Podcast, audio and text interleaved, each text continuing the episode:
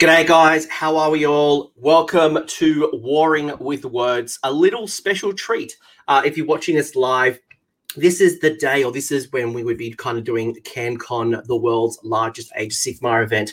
And while I've been a little bit sad that I wouldn't be playing in this massive tournament, I am very excited to talk to a personal hero of mine, uh, an absolute legend. And I know he is not very good when it comes to being uh, promoted. I know he's feeling a little bit uncomfortable right now.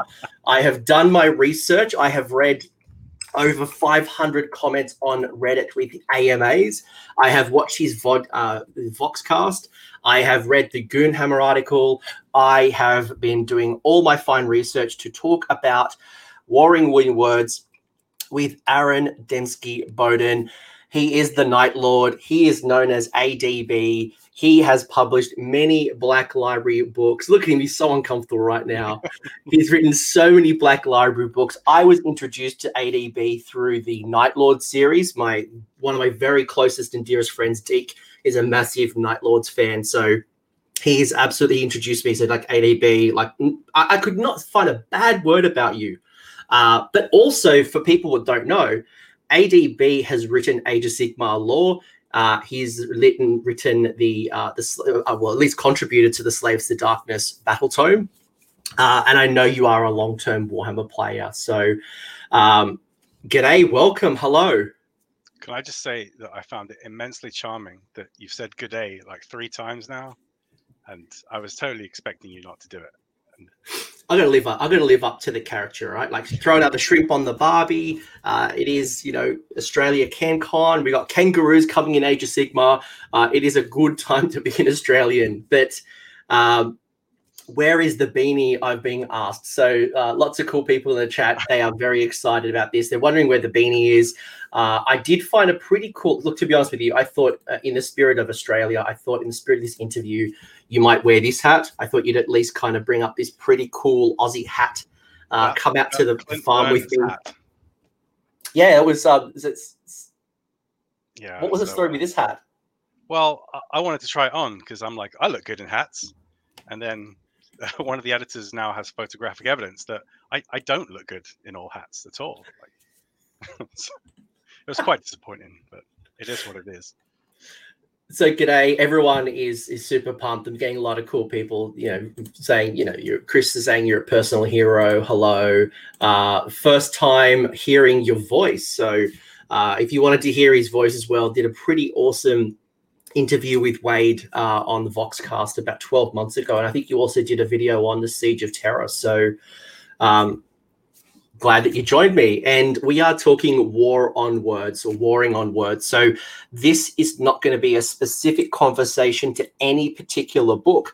But I reached out to ADB because I am, well, there's a couple of reasons. First off, one, obviously, other than being an amazing human, and very interesting person. I'm, you know, big fan on on the books as well as on Twitter, and, and just seeing what he contributes on, onto the community. But two, uh, I remember seeing a whole bunch of things. You know, Black Library put out uh, a call for authors, whether it's in horror, whether it is for um, new authors to join their committee.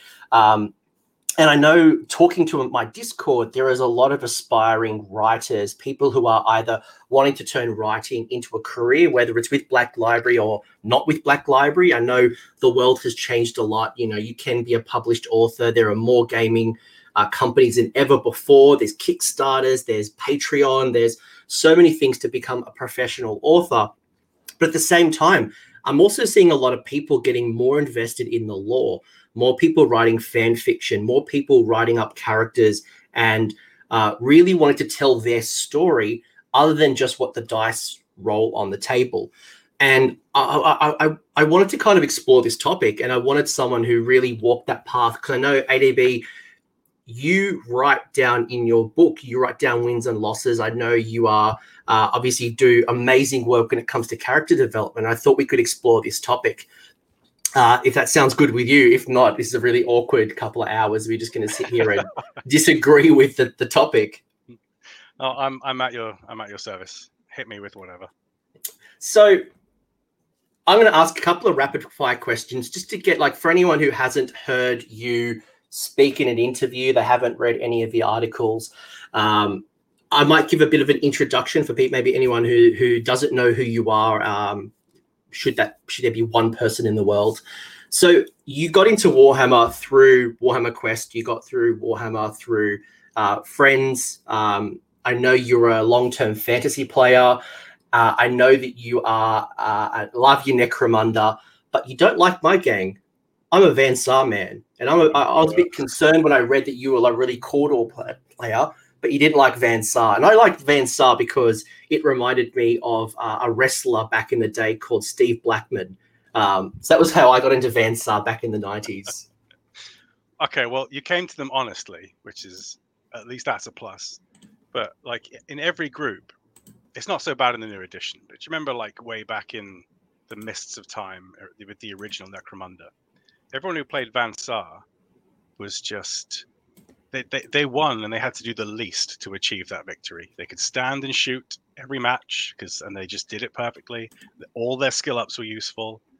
And anyway, the guy who was that in my group was called Mark, and he was just I, I never beat him. It, not just because I sucked. I do I do suck at Necromunda, but also just because he was just he was Van Saar. He was never anything but Van Saar. So That's... bitter memories of that guy. oh no, I don't want to be that guy. I just I just watched a, a, little video, a 40k video about being that guy. I don't want to be that guy. I like being Van. I like Steve Blackman, but uh, but w- one thing we do share in common is a love for Gorka Morka. And thank you so much on Warhammer community calling out Wade, saying that you wanted Gorka Morka back. That is probably the greatest Warhammer game they ever produced from Specialist. Um, certainly on par with Mordheim. Um, mm. I loved Gorka Morka. That was just like some of the greatest fun I ever had as a kid. I was terrible at that too, but God, I, I loved that game so much. So many long Sundays spent hiding from the sunshine, trapped inside playing Gorka Morka.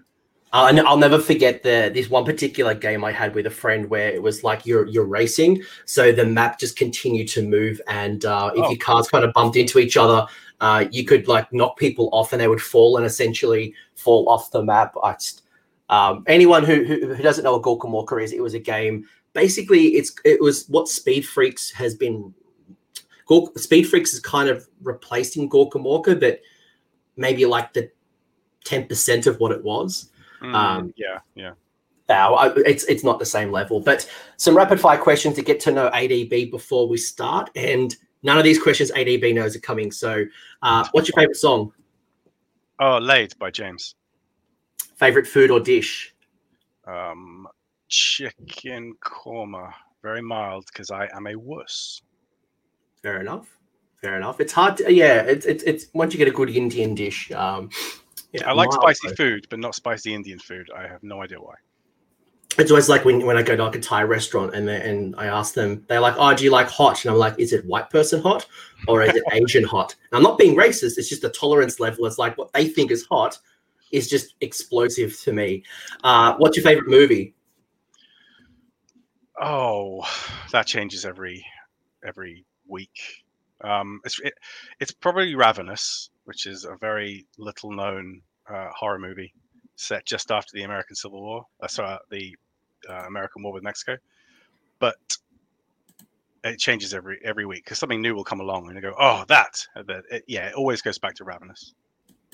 Fair enough. I would I would have said Night at the Roxbury, but um, I'm the same idiot that watches Borat like at least once every six months.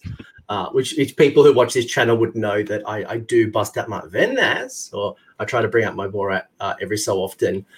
And for anyone who hasn't had an interview or hasn't seen your interviews or haven't actually caught anything, um, I, will high level ask you the question: How did you first get into the hobby, and how did you first get into writing? The hobby was um, I, I, always give this like totally generic answer, but that's because it's true. Like everyone who is roughly 40 in England who's into the hobby got in it through Space Crusade and Hero Quest. Um, which were like the kind of licensed Milton Bradley slash Games Workshop games. And I was exactly I was exactly the same, exactly the same. It was a yeah. it was a, a, rainy night at a friend's house. They busted out uh, Warhammer Quest or maybe Heroes Quest, uh, yeah. fighting against that amazing bloodthirsty gargoyle. gargoyle. Yeah, like it's just like, but hey, man, that's, that's where the Chaos Warrior was born, which made the Yeah. Space Marine, which made the Stormcast Eternal, that humble little Chaos Warrior. Good times. I love that. Like I always played. Who you, who did you play as? I was always the barbarian. I was the dwarf. Yeah, How- There's that's no choice. If there's a dwarf, I'm going to be the dwarf. I always wanted the barbarian because I think I got three dice, three attack dice instead He of two. He did have three attack dice. He was a beast. Yeah, I'm that, that- that's that's still how I play Dungeons and Dragons. I'm just like, get, give me the barbarian, let me max out my strength. I'll be the Goliath. I'm just gonna run in and I just want to swing stuff. Uh, other people can do the, the role playing stuff. Let me just get into combat. Oh, for shame. and and from a writing perspective, I know you started writing, um, and you you first started writing when you were uh, writing for some friends, and then you got your your I guess your your first break. Um, writing in RPGs, and I know you did a little bit of work Yeah. with Vampire the Masquerade, um, and you did some video game work. Uh, yeah, I bounced around between RPGs and like a little bit of video games for a while. That was like in my as soon as I left uni, I did a writing degree, and then I went kind of straight into the RPG industry, which is really lucky because that's quite a small industry, and finding full time employment in that is like as, as rare as hen's teeth, as my daddy would say. And uh, um, I was. It's not. I wasn't like a millionaire. Don't get me wrong, but I was like just. I could just afford to make that my only job, which uh, which I did that for a few years. That was that was great. But obviously, I always wanted to be a novelist, and I got um, the Black Library man- managing managing editor's uh, email off Mike Lee, who I worked with on RPGs before, um, and he said, "Yeah, yeah, just email away and see if they need anything."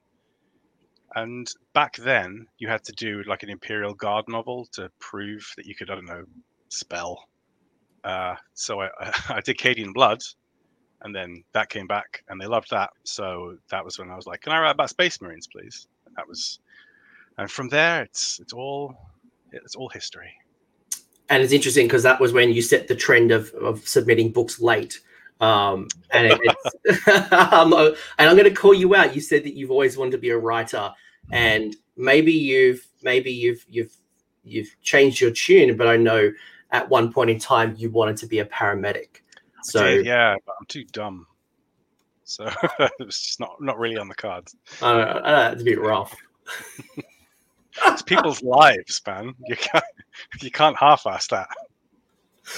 That's true. That is very true. Uh, I always wanted to be a lawyer. I always thought that I'd be good uh, getting up on, you know, in front of uh, objection, Your Honor, and you know, m- very much like the American uh, television shows. I thought I'd be really, really good, you know. And I've got a history in like working with sales and sales and marketing teams. Uh, and it, and then I realized in Australia it has nothing to do like the Americans. That it's always like just according to Chapter Seven of the blah blah versus blah case, and I'm like, oh, okay, that's not for me. Um, so it's funny Oh, how we a sad story. I know, I know. I'm like, man, I'd be awesome up on stage. Like, you know, it's a massive, compelling sales story. Uh, speaking of stories, though, I know that you Smooth. said in t- 2013 that you wanted to write a love story. Did you ever get a chance to write that love story? no. Um, actually, okay. It's it's entirely my fault. It's not that they won't let me. Uh, in fact, at one point, this would have been 2017, I think it would have been, or 2018. Um, what was I writing? I was writing Master of Mankind, and I got an email from uh, this was the the, the new man- managing editor, and it was. I, th- I think oh, we'll get into the concept of eras at Black Library later on, probably.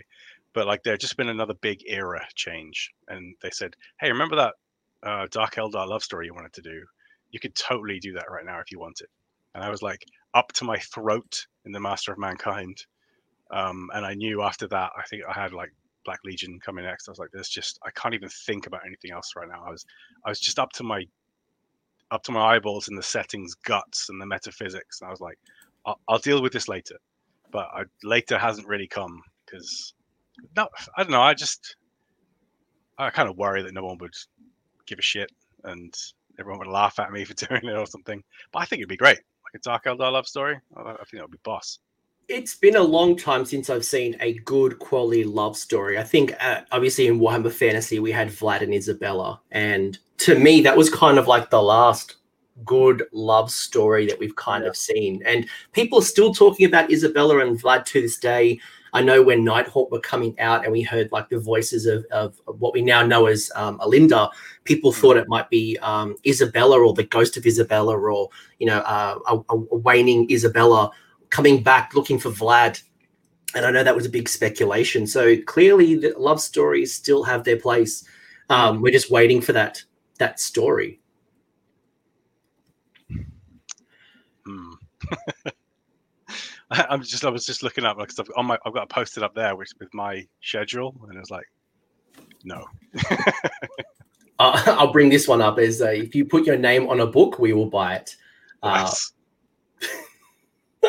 well, if you want to buy something of ADBs, there is a link below to. Um, oh my god! No, no, no. To your to your web comic. I know you've got a very cool web comic as well.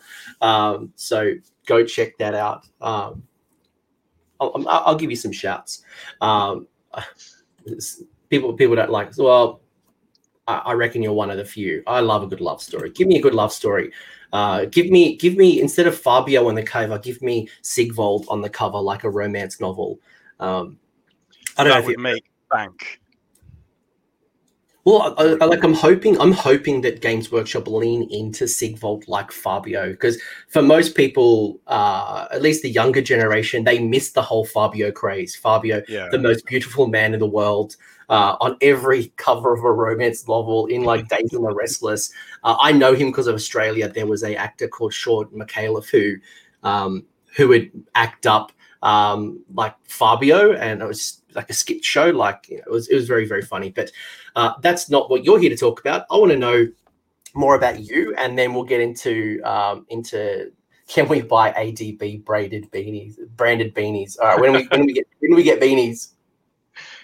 Oh, I, thing is, right? I lose on average. I lose one a year, and the site where I used to get them from now is is, is bust. I, somehow my mass beanie spendage wasn't enough to keep them afloat, and so I'm down to one. Down, and it, luckily, it's my favorite one, but I just I'm worried about just wearing it out because then what am I going to do? And I keep buying new ones all the time, and they're not right. They're not the right size. They're not the right shape. Anyway, this is extremely boring, but super no. important to me. No, we love we love we love beanies. I think I think we're seeing that people want the ADB beanie. It's just like ADB bitch. Uh, I reckon. Uh, one other thing though, I actually know two more questions like to get to know ADB before we get into like the meats and potato of the of the show is um, I know you've talked previously about doing your hobby half hour at the Aaron Orium. Um, the Aaron Orium is your your mecca. Uh, I know you've got a pretty cool gaming space, and, and, what we're seeing in the background is just like the hallway or the waiting room into the Aaron Orium. But um, are you still doing your hobby half hour? Am my bollocks? Um, Christmas killed that, and well, to be honest, I'm I'm I'm writing my Siege of Terra novel right now. So I wake up, I write, I sleep, and then I wake up and I write and I sleep. I'm doing. Uh, I got some paint on on a couple of Space Marines like th- this week, and it's the first time I've had paint on plastic in five months. Like it's, I've just, I've been so busy. I will say though, you are an amazing painter. Um, shout out to yourself. I'll show you just a couple little bit of uh, your hobby. Like this is this is extraordinary. This is yours, right? Yeah, yeah. But the thing is, I cheat, right? Because I'm very neat. I'm not. I'm not good. Like I can't wet blend. I can't. I, I have no like tricks or tactics. I'm just very, very neat. And neatness can like cover a lot of sins yeah, this is extraordinary. I, I I took a second glance. Not that I didn't think that you could paint, but I'm like, man, this is really good stuff. Is this just some stock? I stole these images off Goonhammer, uh, an interview you did about six months ago, and I'm like, oh, maybe they just because they, they often don't put up their own models. They'll put up yeah. Uh, someone from Instagram. And I thought, oh, maybe they've pulled some. You know, I know you are a, a, an Idoneth Deepkin player. So I thought, oh, maybe they just pull up some really good hobby. But no, it's yours. I couldn't find any credits, so I, I, I thought it must be yours. It's totally mine. uh, people are super keen. For, by the way, people are just like shout out how amazing you are and uh, how you've inspired so many people. So um, big love there, and also more importantly, they're saying that Warhammer Romance is the next big thing, right? You know, we've got Warhammer Horror. Um, we've had Warhammer Horror. We've, we've we've done Warhammer Comedy. Let's do Warhammer Romance. So um, people are very excited about buying your limited edition Siege stories and like just people are just being very, very awesome. So I'm very great, grateful that you took the time out to chat with me. The last question, the last question before we get into like the, the story uh-huh. is I know you're a terrain man and I know you like painting terrain. Mm-hmm. Is, that, is that still, is that still true? Kind of. I mean, yes, it's true. I, I, I, but the thing is, like, I've got such a terrain backlog now that just looking at it makes me anxious. So I'm like, I can't even. That's my gaming room's just there through that arch, and I just, I just looking in there, the amount of Sector Mechanicus terrain I've got, and the amount of Azyrite ruins. I was like, no, I just, I, I can't even look in there right now. It's so intimidating. I just the, the, board has to look perfect, you know. Like if you look in the the background of my Idoneth photos, uh, the back, the the the terrain and stuff, and the board, they look like almost Games Workshop studio quality, which is a very uh, again, it's a cheat because one of it is my friend Ross's excellent photography, and uh, the second one is that Ross mostly and also me we just spend ages on the terrain because we want the boards to look brilliant. But then, of course, that means we don't. Well, he does, but I don't then get my armies done very very fast. So there's a balance there's definitely a balance, especially when you're a family man and you have so many books with so many deadlines to do. Uh, and also, big, big love to Night Lord here, um, saying that we should create a Discord for all the fan writers inspired by ADB. I think it'd be one of the biggest Discords going around. Uh, I thought my Discord was big. I reckon that one would just be even bigger. I, sn- I snuck into yours the other day, actually. Oh, did you? I did. And I was like looking around and looking to see if there's any Deepkin photos that I could steal inspiration from. What, look, look, waiting to see if people are shit talking you. Uh, oh God, no! I, have I've learned not to ever search my name. I don't look at Reddit for that exact reason. I'm like, oh, I'm not going to get Reddit. I don't know what they say about me. Yeah. Um, like, I'm sure they, I'm sure that it's all very lovely and positive, but I don't want to. I don't want to find that one person who hates my guts and is the That's person exactly it, right? there's like there's always one person that downvotes every single video that I do. Like even before it goes up, there's always like just one, just one, maybe two. So I must have a mortal enemy, and maybe he's on Reddit or her. I don't know. I don't know. Um, so talk to me about Warhammer, and you know, you've obviously been in the hobby for a long time. I know, you know, you said that you know you always played the dwarf in Warhammer Quest. Uh, I believe you were an elf player back in the day. Um, is that is, is my research correct? It is. It is. Uh, um, and even undead. Were you an undead player? Briefly, no, and was not a successful one. Do you remember how uh, Warhammer Armies Undead used to used to function? You know, when you'd lose your characters. Yeah, and I would always, always lose my characters. Um, the, yeah, the thing is, I, I tend to not. I have this weird thing, which I've brought up with my therapist once or twice. That like I, some, I don't often play my favorite things and the same thing is I don't write what I play, and I often don't write about my favorite things, and I don't really know what that is. Um, but it's just been like this lifelong habit. So I, I don't, I have no particular love for elves, right? But I, dwarves have always been my fantasy race of choice. But I played like four thousand points of high elves and a thousand points of wood elves, and I've never painted a dwarf in my life, and I've never owned a full dwarf army. I painted one Duardin once they, uh, you know, got the trademark name change. Um, uh, the the Endrin Master was just such a great model, and I was like, oh yeah, I've got to paint him. And then the moment he was done, I was like, I despise this color scheme, and I'm never going to touch him again. So farewell. We'll get you on the dwarf army eventually uh, bring you over to cities. But I, I, do remember like reading a lot of your um, some of your interviews and even just some of your responses on AMA. Uh, by the way, your AMA on Reddit went for what over ten hours. So I was I remember looking at the log like it started at like eight or nine o'clock and it finished at over four four a.m. So mm. um, and it's just like over five hundred questions, which was just remarkable learning about you. So I kind of know some of these answers, but. Getting into the Warhammer world a little bit, and I know we've got a mixed group here of 40k players, heresy players, Sigmar players, uh, fantasy players. So maybe we, we, won't go too deep, but maybe being an Age of Sigmar channel, I will have to ask you a couple of questions. What is your what are your Age of Sigmar and your 40k armies, and that extends to 30k as well. Um, so do you which armies do you collect? I don't play 40k, and I don't play heresy either. Um, I do play Age of Sigmar. That's like that's probably my uh, Necromunda and Age of Sigmar are our two main games here. I've al- I've always been more of a fantasy player.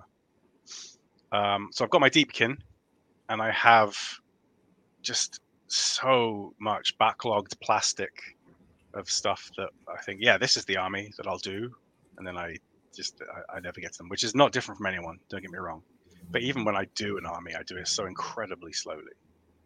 Uh, so yeah, I've got my Deepkin, and I promise myself I'm going to have a Gloomspite Gitz army, which wow, I desperately want them. They just look so much fun.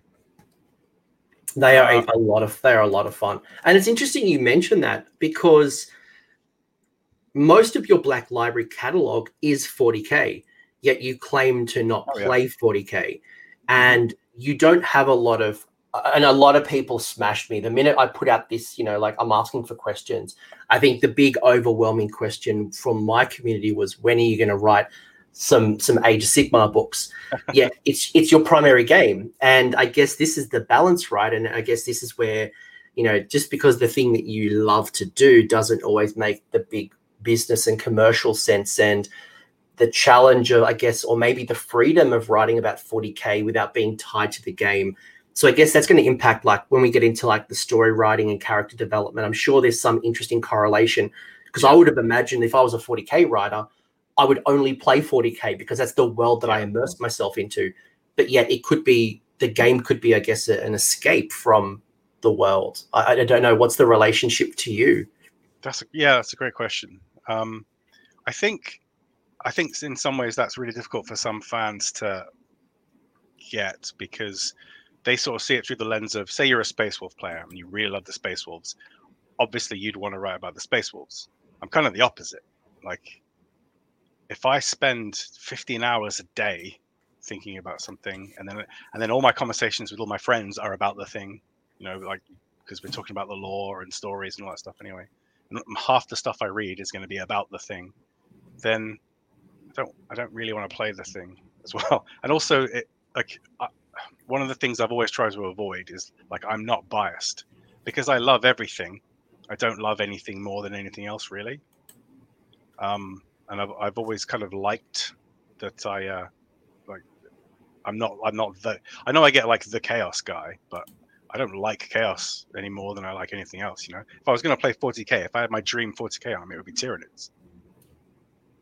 What? Why Tyranids? I just they are the perfect combination, right, of awesome models, awesome lore. You know, they're like the models are just they look like nothing else, and then the lore is like just sinister and just complex enough to kind of engage with. And I love the idea that like you'd have a whole army, right, where every unit and sometimes every character is effectively they they themselves don't know what they are, right? They're not characterized, but so it's characterized by the the armies facing them. So you'd say you'd have like a, a, regiment of Tyranid warriors, right? Then they would be like they'd have like a cool Eldar name because the Eldar would know them as X from the Battle of Y, and then uh, like you'd have a Hive Tyrant that the Imperium knew as A from the Battle of B. I just I find that just so cool, like because that's just um, that does so much narrative like legwork, like just just really just by the concept itself, and I, I love that shit. I think that's that's such a cool way to define your army, and plus I just love the models. I, I have flashbacks of Tyranids when I was playing. Um, so I got into 40k in second edition because mm-hmm. um, my games club was mostly a 40k club. Um, there was probably uh, the, the fantasy community was only a small growing one. 40k was the hotness. I remember working with my friend Stu, uh, gluing down you know metal carnifexes and and metal uh, hormagaunts and you know back in the day when i was like 10 or 12 i didn't know how to pin uh, i just used an industrial amount of super glue so i just have nightmares of that carnifex that four oh, yeah. heavy clawed carnifex it would break all the time and i never remember seeing the what's it what's the big ship the thunder the Thunderhawk. I remember seeing that in the Games World magazine. I'm like, man, how much plastic glue would I? How much super glue would I need to glue that metal Thunderhawk together? And that's as a kid how I saw the world. It's weird because do you remember how heavy that thing was? I never, I never got to play it in real life because like it was a million dollars as a kid. Yeah, it was like, like I was buying my army blister blister pack at a time, like fifteen dollars blister pack to get three Empire archers. Yeah, the good old uh, days. Oh, the good old days. So like people are like, oh, Games Workshop was so expensive. I'm like, imagine you trying to build out your horde for 15 to 20 dollars at a time for three models like three models. Uh, but i do have to call out alex's comment here saying that you only write heresy to kill uh, lorgar repeatedly. So oh, um, i did i did try and kill him. Like i was really happy with this arc and i was like you know what? I'm gonna i'm gonna try and kill him. And it was the rare sort of uh, instance of Games Workshop saying no, and I knew they would say no to be honest because, uh, well, m- my guess, and this is just a guess, uh, would be that it's a Chaos Primarch who could come back one day with a giant, expensive, beautifully sculpted, detailed model. So of course they're not um, eager to have him offed in a in a prequel, so to speak. Are you a D&D player? Marty's asking, are you a D&D player? And if so, are you a player or a DM? Because I know you've got a history with RPGs. Mm. No, I uh, I do play D&D. I normally play uh, World of Darkness games like Werewolf or, or Vampire more, but I, I love D&D. Uh, I run World of Darkness games more than I run D&D, but I used to run D&D about like 70% of the times for my groups as well, yeah. Yeah, great. And Night Lord, uh, I will definitely, we will get to that around character development. Absolutely. A uh, couple of other quick questions, Age of Sigmar ones. Um, do you have a favorite god in the mortal realms? Oh, God. I wish I'd. I wish I'd looked at these questions in detail before, so, so I'd prepared. I'm sure it's a dwarf one, right? Grimnir. No, actually, I, it's probably Malerion. Ooh. Um, because, and again, this is I'm not saying a lot of a lot of the stuff that I like doesn't necessarily coincide with what GW will do or will probably do. That doesn't mean I'm saying what they'll do sucks. It just means that my preferences run towards A and B instead of X and Y.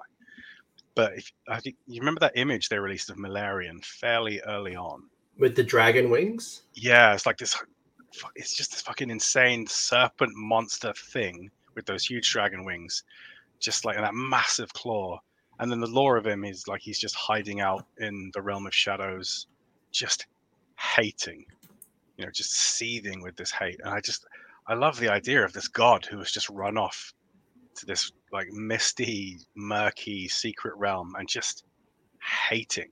And I love the idea of that so much, not necessarily because of that in itself is a strong concept, because that's that's not like super original or anything, but all the cultures and all the civilizations and all the settlements that uh, you know live up in this that rise up with that as their god and like what different ways do they interpret that? Uh, what does it mean to like have this god up on a mountain above your capital city that just that just hates that just radiates this like secretive malice all the time? Like i just that kind of stuff like fascinates me. Like the ground level of the realms that's what i love and so, yeah. in terms of Malerion, like just the cultures that would spring up around that, uh, that's that's awesome. I love that stuff. I've uh, I've been recently getting into the Dark Elf lore. So my army's on parade this year, so 2021. I've dedicated to be a um, uh, a Dark Elf army. Well, essentially, uh, Daughters of Khaine. Uh, and you may appreciate this. I'm actually going to tap into the Cult of Pleasure, the old sixth edition that oh, got yeah. retconned into seventh edition Cult of Pleasure, aka the Cult of, of Slaanesh. And I've been reading a lot about Malekith, now Malerion, and the, the relationship Morathi and High Elves. And because I was an Empire player, I couldn't care less about fancy pants elves. You guys were in the you guys were in the new world. I was in the old world. I was more worried about you know chaos and Norsca and the fancy mm. pants Bretonnians. Um, but and I imagine like when we get to the end, I want to ask you, you know, some of the things, you know, what do you what would you like to write in the future? Uh, and as an Age of Sigmar player, I would love your take on Malekith, now Malerion, given that there's not a lot of things written yet. Um, and you know it's a bit of an open space. You know, Morathi's just turned into a god. Um, you know, she has you know been reimagined um, through through you know her elves. But what does that Malerion version look like? And with your history, I'd love to hear your thoughts. Um, do you have a favorite character in Age of Sigmar and in 40k slash 30k? And if so, who are they? Um, I've got to say, in Age of Sigmar, it would probably be either Malerion or Morathi again, because I think um, I really like. I just I, I love what they've how they've been reincarnated, so to speak. I'm not. I'm being to- I'm being told Sly Marbo is the only true god. I don't I don't know if that's your your favorite character in in 40k, but Sly Marbo is pretty sweet. He's um, it's too much flesh for me to paint. You know, I don't like skin. Just like armor that I can carefully ink. That's that's what I need. Uh, let's see. Let's see. Let's see. Um, my my cat's called Loken because of uh, Horus Rising um, back for like long before I got into writing for Black Library when I got that book. But I don't know. Favorite characters are, are difficult. Probably Sigismund is probably my favorite 40k character. Uh, and yeah, AOS is, is is different because there's such a disparity between like the characters we see all the time up here on the level of gods, and there aren't that many like groundlings, so to speak. Um, yeah, so I'd say Malerion and Morathi for AOS, and probably Sigismund for. This, this is I'm always going to get this with favorite questions, right? Because I don't, I don't really have favorites. Um, I just because I, I've been into the stuff since I was eight, you know, so I love everything. There's nothing, there's nothing I don't like, and well, it tends to happen is I'll just change my mind from month to month as something clicks and inspires me, and that'll fade away, and I'll inevitably not finish painting it and then yeah. it'll be someone else. Oh, look, you asked me 12 months ago, I would have said Skragrott the Loon King, you know, the, the, the famous goblin who reads the bad moon. He's got yeah. his loon asylum, you know, it's just absolutely like his lore is bonkers. Yeah. Then reading like the sons of Behemat, the Gargant army, and the way they they tell their stories, and like that's got me. Now that I'm knee deep in Morathi and like this, I, am literally, uh, I might even send Morathi a, a Valentine's Day card. I'm just absolutely obsessed with this amazing. Actually, last night I was reading the Realms of Chaos Slaves to Darkness book from second edition. Like I was yeah. literally reading about like the old Slan, and I was looking at you know what they said about Slaanesh back, back in the eighties uh, or early nineties, and it's just like it's just remarkable. So I, yeah, I, I fully appreciate that our favorites change so much. Yeah. Uh, but probably like music, I've got like a top five that I, you know, they're, they're, my top five. They might rotate from from time to time, but my top five rock bands are my top 5 mm-hmm. Um, what's what is? Do you do realize you made many people love a Abaddon, right? that's, I mean, I hope that's true. Uh, I have this kind of unhealthy approach to just deciding what I want to write sometimes where I'll go, "Hey, everyone gets this wrong," so I'll I'll take the case, you know, and that's like that's super unhealthy, and it's I, I worry that it's arrogant. I mean, I, I don't mean it from an arrogant place. What I mean is just you see people. Okay, when you're behind the curtain, right? You just you, you're always having these conversations about what how X should be presented or how it wasn't necessarily presented perfectly in the past, or you know your ideas of how it should be presented and just one of the things was always like it often mystified people um, at games workshop why abaddon was a joke. Because a lot of people didn't they don't didn't see the memes so much. Like abaddon being a joke is a meme thing. It's not it's not in the lore the lore is always like yeah he's prophesized to end the imperium. He is the arch traitor. He's the one who all the seers predict will succeed where Horus failed. Now, obviously, as customers of a company, we know that that that, that can't happen because you can't you know you can't end 40k. And plus, the way Chaos has its claws into Abaddon, it will never let him win. But he's the one that the Imperium, you know, is absolutely certain will. He's like he's the he's the name that parents whisper to their kids. You know, he's the devil. He's the Antichrist of the sense. So I was like, I'd like to convey that but I don't want to play it straight. But I, I read a lot of historical fiction, and what I do is I try and write in from that perspective. A lot of historical fiction isn't from the perspective of the like the, the famous person. It's people in there in a circle, um, the people who are there on the fringes, who like uh, experience the events set in motion by that person. So that's why in the Black Legion, like I, I wanted to in the Black Legion series, I wanted to have characters in a Abaddon's sphere, and their lives are defined by his actions and the things he sets in motion. But you don't really get to see inside Abaddon's head because I don't I don't think you should really. No, I don't think so. Especially like some of the things I don't want to learn. Uh, people, people are, are, are, questioning your favorite character choice, thinking it should be Sevatar. Um, you wouldn't get away with a live stream without Sevatar being brought up at least once. Yeah, no, that's fair. Um, Sevatar is everything I hate in a character. I think, to be honest, everything I hate in a character. Um, and it was he's he's kind of like me, me and John French used to talk about this, like combining all the stuff I don't like in genre characters, and I want to I want to redeem him and I want to make him credible and convincing. And so that's why I've like leaned into like I've researched quite a lot about sociopathy, psychopathy, and like heavy levels of autism to convey like what what it's like to be around Sevatar and what it's like to be you know in his in his in his mind sometimes. But often like the best Sevatar scenes i think are when someone's near him and not entirely sure how to react to him.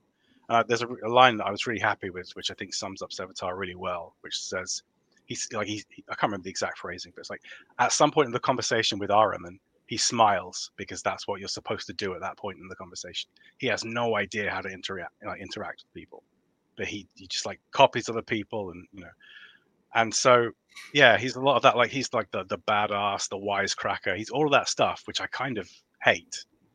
But I was like, how do I make this credible? How do I make this a character that I care about and that I can make other people care about?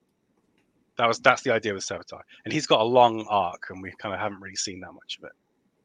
I love that, and I, I and we are dancing, and it's, it's perfect because I wanted to segue into character development, but I did want to call out this quick question, which was, um, uh, Antarian is becoming a father this year. Congratulations! Right. Um, w- when and how can I introduce the fluff to my son, and where should I get started? Um, I, I, think I think first off, you know, kids, um, they they say you know in in classic kids books that you should. Uh, play Beethoven and you know classical music when they're in the womb. I imagine 40k lore, maybe Night Lords audio dramas um, have that while the baby's in the womb, and then you know uh, you know puts them to to sleep. And uh, I would imagine that would be a wonderful start to the kid's life. I don't know if you have any thoughts, but in fairness, I don't have any kids. I've got a dog, so uh, maybe I'm not going to take caring advice from. But you've got some. Um, I wouldn't try to get them into it. It's one of those things where I think if they're going to get into it, then they will. Um, like my son hasn't shown that much interest. My son Shakes, he's nine now, he's going to be nine in a few weeks. He hasn't shown that much interest in it. But my daughter Scout, she's five, and every like week I get several questions of, "Hey, Daddy, can we paint Warhammer?" I'm like, "Wait till I get you some spare sprues that you can mess up my beloved, my beloved daughter." Uh, so I think it, uh, it, they'll just gravitate to it if, if they're going to. Um, that said, I read the first two uh, Warhammer AOS uh, kids books. I read them to Shakes like when he was uh, seven or eight, seven I think, um, and he loved those. He absolutely loved those. And I was, to be honest, I was one of the people who was like, I didn't want to say it in public, you know, because if there's something that GW do that I don't like, I just won't talk about it. But then, like, I thought about it like for a few days, and I was like, you know what? Screw it. I, I trust, you know, I trust the two, Tom Huddleston and uh, Cavan Scott. I was like, you know what? They're, they're, they're good writers. I trust them. Let's see how it goes. Um, and then I saw the artwork, and like the artwork just reminded me of all these cartoons I loved when I was a kid. I was like, yeah, okay, I'm on board now. And that was when I did a tweet thread defending it. Because I was like, actually, you know what? I think this is gonna kick ass. And I read those first two books. You know, it's about the Skaven um, in the in the, the city in Ghyran. And yeah, Shakes loved it. And I was surprised. Like there's some it's not like gory or anything, but there's some like not there's some pretty horrible stuff. Like chapter one is you know the the kid running away from her dying mother in a slave camp and it's like it's not it's not it's warhammer it's warhammer for a kid's story as well like with yeah yeah yeah in the context here it's not uh, for adults this is adults mm. telling children or children reading on their own yeah. um, which is which is remarkable but again like uh, I, I, imagine I, I think the people who are in the hobby today sometimes forget how lucky they are. You know, you and I grew up in an age where we learnt to paint with a book called How to Paint Citadel Miniatures, where there was no video demonstrations, where terrain was cardboard cutouts, or you would use styrofoam, or we'd get like encyclopedias and, and clad glue and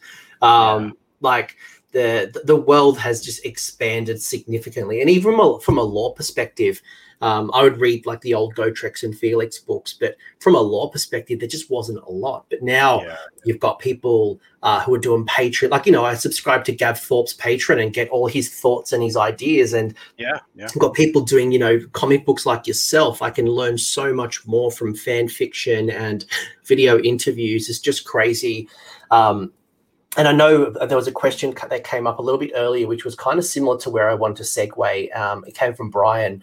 And it's kind of where I wanted to segue into from a character development. So we kind of got a little bit of an idea of who you are and what got you into the world and um, some of the, you know, like just uh, get a better understanding as you, because I guess the way you've grown up and the way you perceive the hobby will be different to so many people who have written in the past or will be writing for Black Library uh, in the future. But from a character development point of view, because um, as a player, I want to have better characters and I'd love to have my characters fleshed out a bit more. I feel like in Warhammer Fantasy, where I could customize my armies a bit more yeah. with, you know, very niche decisions, I had stronger characters. Um, though I shouldn't let you know, rules dictate characters. Mm. But I think for me, at least as a minimum, while I'm, I'm not an aspiring writer, I would like to be able to tell better stories. But then there's also people who are aspiring writers. So I guess the question that I had that came up uh, a couple of times, and Brian just asked it here, is like from a narrative perspective, um, does Games Workshop, or even you know, I know you wrote for Vampire the Masquerade and you've done other things, but h- how does the major developments go into the briefing of a project? Do you do you pitch an idea to them like, hey, I want to write a love story about the Drukhari, or do they tell you what to do? Like, hey, we need the 700 uh, uh, Stormcast um, Space Marine uh, book. Uh, is it a bit of a mixture? Like, how how does the process start for you?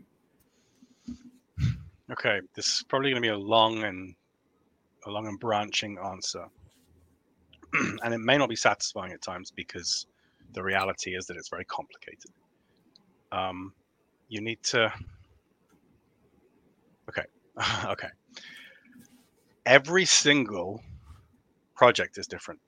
So that's one. Every single novel comes into existence differently. That's one thing to bear in mind. Then, secondly, every single author has a different relationship with editorial. Then, um, Games Workshop goes through eras. You know, like this. One of the things that we kind of joke about is that you know when people say, "Oh, Games Workshop it just did X, Y, Z. Games Workshop doesn't exist. like there is no one Gestalt whole. You know, like what Games Workshop is is a bunch of departments that communicate often very well, um, like any company. You know, uh, but when in terms of the lore, the point that the fr- freedom of interpretation is often the point. It's often you're not supposed to be beholden to something that someone wrote uh, you know 25 years ago on the lunch break in one paragraph you know the point is they, we often have this thing where we say 40k doesn't exist. There's like there's no one thing that we all see. Um, actually it was the previous literally the previous ip manager who explained this to me. He was like imagine there's like a giant sphere and there are like a million windows on this sphere and everyone can look into the different windows and they see something in there. They see different parts of it. It's like effectively like the the, uh, the three blind men and the elephant. You know, it's, it's that kind of thing. And Games Workshop is often often the same kind of thing. So there are some authors, just to wrap this, get this back on track. There are some authors who go, uh, who almost exclusively have their stuff. Uh, they get approached. They'll be like, uh, they'll get emails from the editors saying, "Hey, we'd like a story about this. We'd like a book about this. Could you do that?" And then like 80% of the stuff they do will be that. They'll like the uh, the, the uh, minis are coming out X, Y, Z. We'd like a, a, novel about this character to tie into those minis. And I think I uh, think I read in your AMA there was something about a dreadnought. There was a book that you were putting out, and I think there was a re-release or some type of dreadnought release.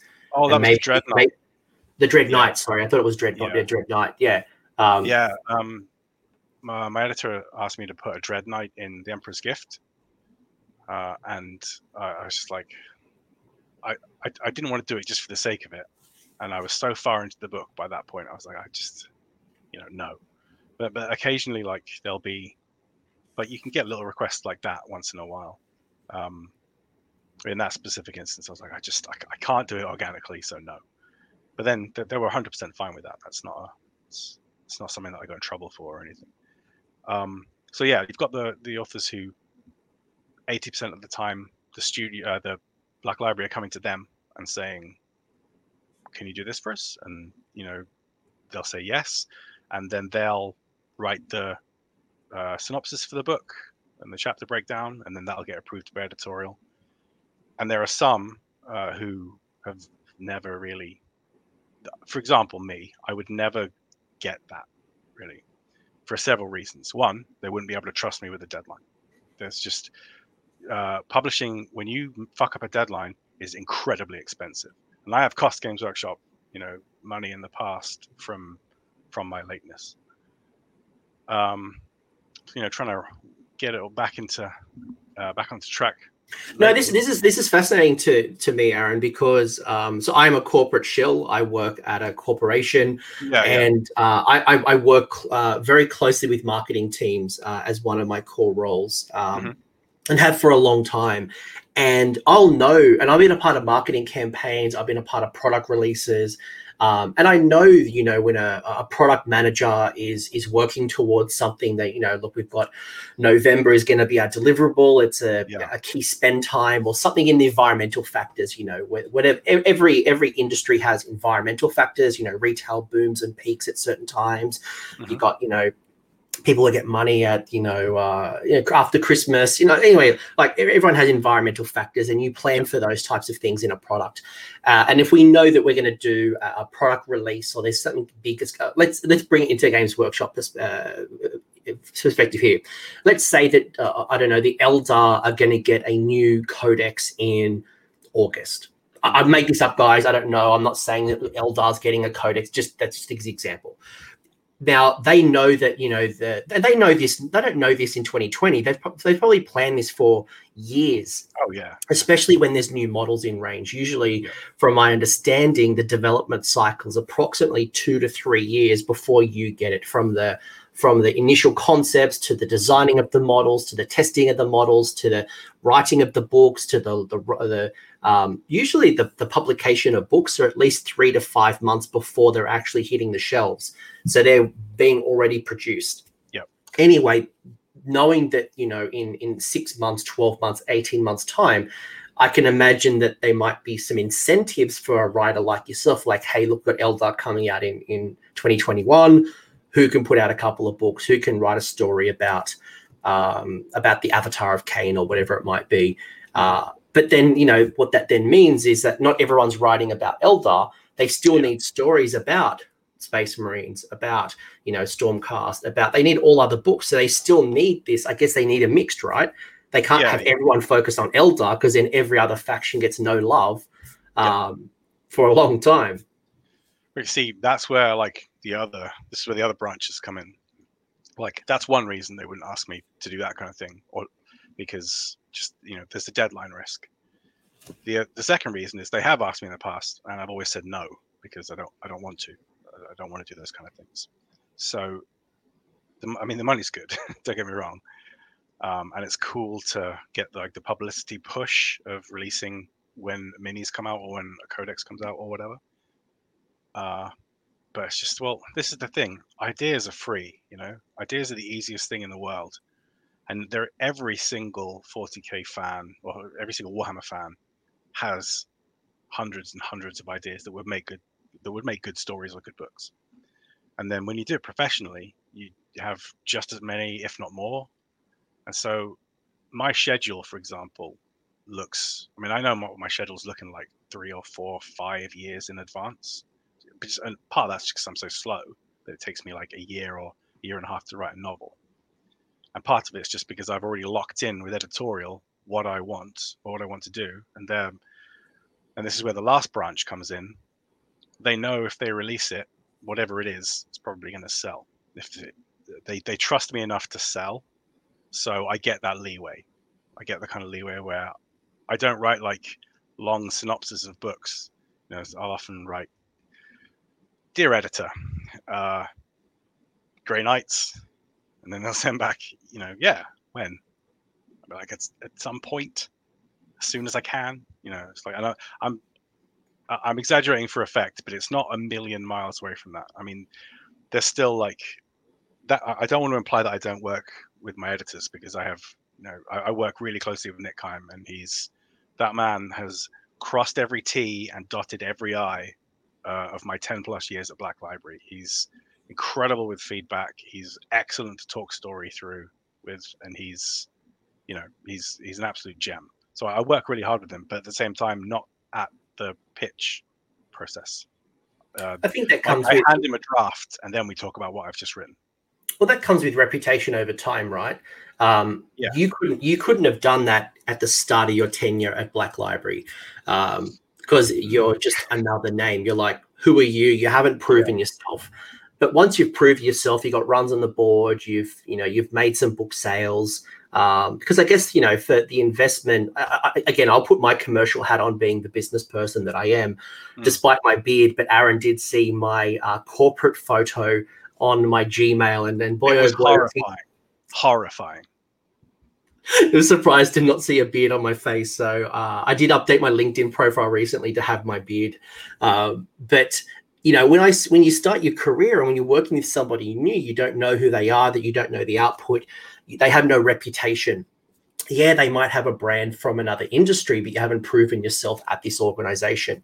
But I imagine once you've got wins on the board, whether that's commercial sales, that's volume of books sold, uh, whether that is positive press. I know you are a New York uh, bestseller uh, as well, so getting accolades from industries you know once you build that reputation and people trust you and you've you know you've proven you can do it doesn't mean you have full autonomy. It doesn't mean like you can just go do whatever you want whenever you want but they're more likely for you to take risks to try different yeah. things yeah. to uh, not maybe not ask as many heavy questions uh, as opposed to when you first started like give me a heavier synopsis. What's the delivery date?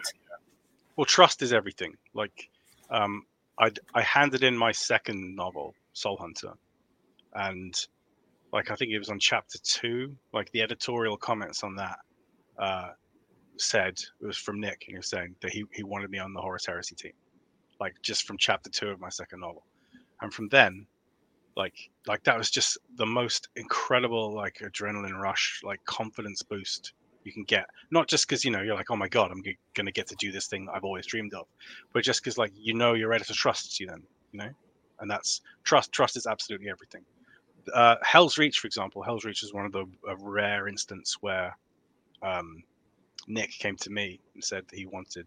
He said, "Would I do X?" And it was they were launching Space Marine Battles, and they were launching it with Rynn's World. And then he said, "Soul Hunter was great. Um, we want you to do a heresy novel, but there's just there's no slot just yet. So can you uh, can you join the Space Marine Battles series?"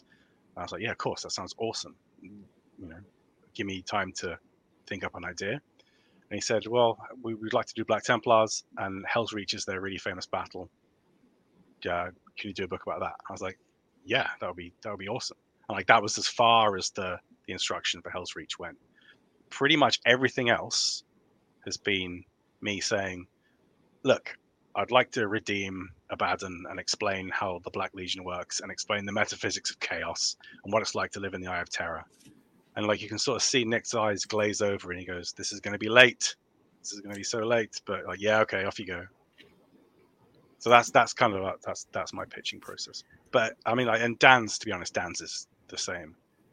Um, but there's no better way of doing it. Like, I don't think I'm some maverick lone wolf renegade. You know, just because my pitching process is me driven instead of them driven. Like it's there's there's no difference. I probably make way more money and write about more popular factions if I was like taking some advice now and again.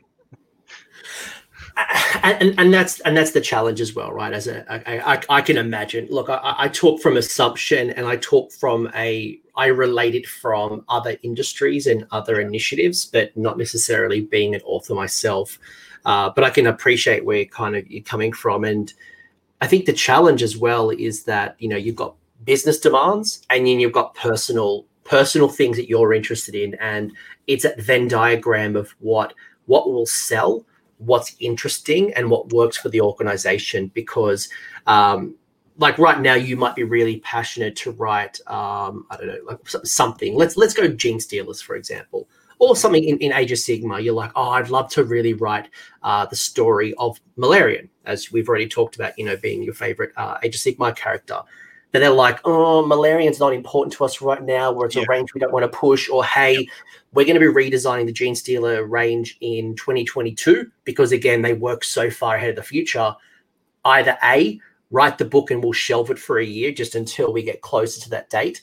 B, if you write it now, it's probably not going to sell as well as in 2022 when you know everyone's really excited to talk Genestealers. Um, or no, we don't want you to work on that just yet because we're doing stuff in the background. So it's like put it on ice. It's um, or sometimes it's just a flat out no, we don't think it's going to sell because of maybe previous sales of models, whether it's um, whether it's just like they don't want to push that range that they want to really push sisters and you know because of game, game uh, video game licenses and other I guess other IPs as well, because I guess the Black Library is just one part of the storytelling yeah, in the yeah. Games Workshop universe. This is also yeah, that's that's hundred percent true, and this is also what I mean when I talked about eras earlier.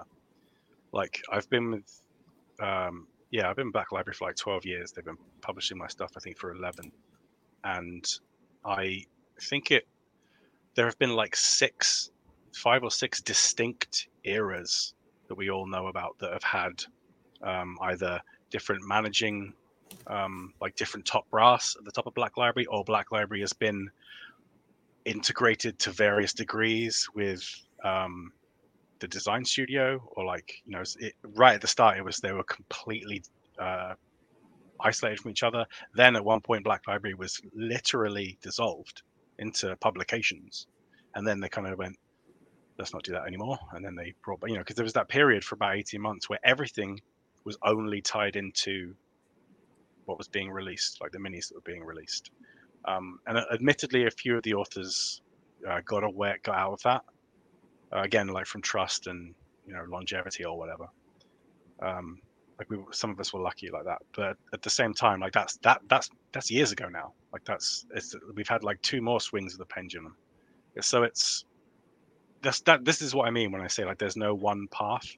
Like the for example, the Dawn of Fire series that was Black Library driven, like just like the uh, the Heresy series. That was Black Library saying, "Hey, we'd like to do this series." Then they ask, then they invite various authors on, and then the authors plan out what the narrative of the series is, working in case of um, the Dawn of Fire series, you know, working really closely with the studio because it's so tied into the meta plot. Whereas the heresy, it was just like there was nothing. It's like okay, let's just take that in whatever direction it goes in. Um, but if you look at something like mine and my, most of the stuff mine and Dan write, uh, me and Dan write, it's not remotely uh, related to any any release schedules. Do you know who does the best at this? I really admire Chris Wraight because he has this motto. He says, "One for me, one for the studio." that's how he writes, and I was like, that's that's very mature. You know, he's like one that one that he just desperately wants to do, and then he's like one that he knows will sell really well and is mm. about something that GW want, and you know, and yeah, I think that's a really good way because there's not there's no difference in quality. All this stuff is fantastic, so it's not like there's no dip or anything. And I imagine, and I imagine, uh, and not to get into your bank account, but I imagine there's financial benefits by writing books at a popular time. So knowing that Eldar was coming out, you know, in 2022 and having a book ready for 2022, it's not like you're on a fixed salary. You know, you, you know, it doesn't matter. You're just pumping out articles for White Dwarf and Battle Tomes. You know, you've got some skin in the game to make sure that your books sell, and you know, you are fairly compensated for those. So I can imagine by having something for the release schedule or talking about character, uh, popular characters or popular armies, uh, there is some type of financial windfall um, to do that.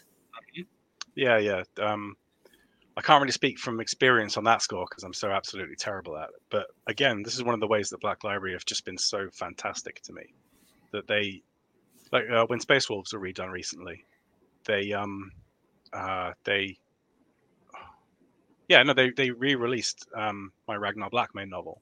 Like I had no idea they were going to do that, and that you know that's that was that was awesome. I mean, obviously they didn't do it for me, but it was you know, they hit me up and like, we, we were going to re-release Ragnar. Do you want to do a new introduction for it? And I would have done, but I was so freaking busy. But uh, you know, stuff like that as well. Like it's they, they they take care of us. You know, we're not we're not just uh, nameless tools to them.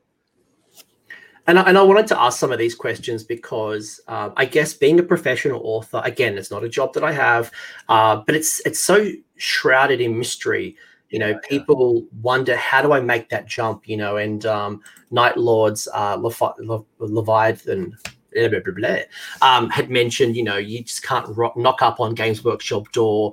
Uh, it's not like the olden days with like a demo, like, hey, famous band, here's my mixtape. Can you give it a listen? Uh, let's do a collab.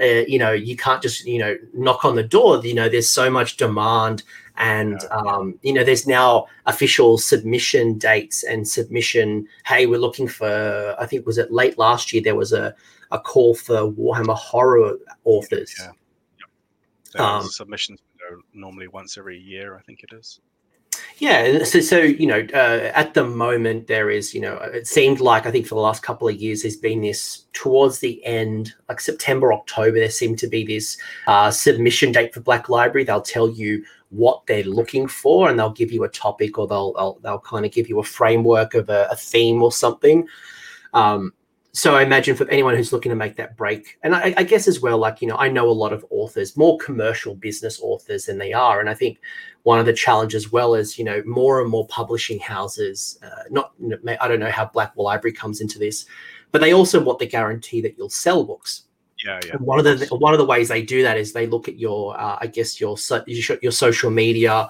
your connection with your your fan base.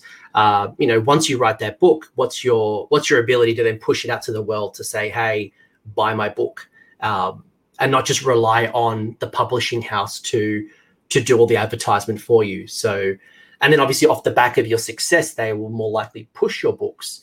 But I guess you know, again, lifting yes. a little little bit, just the relationship I wanted to kind of yeah, I guess um, that's no, that's a really good point. Um, but it's not a case of like again, this comes down to different eras. But I've probably been in trouble for, about so my social media more than more than most.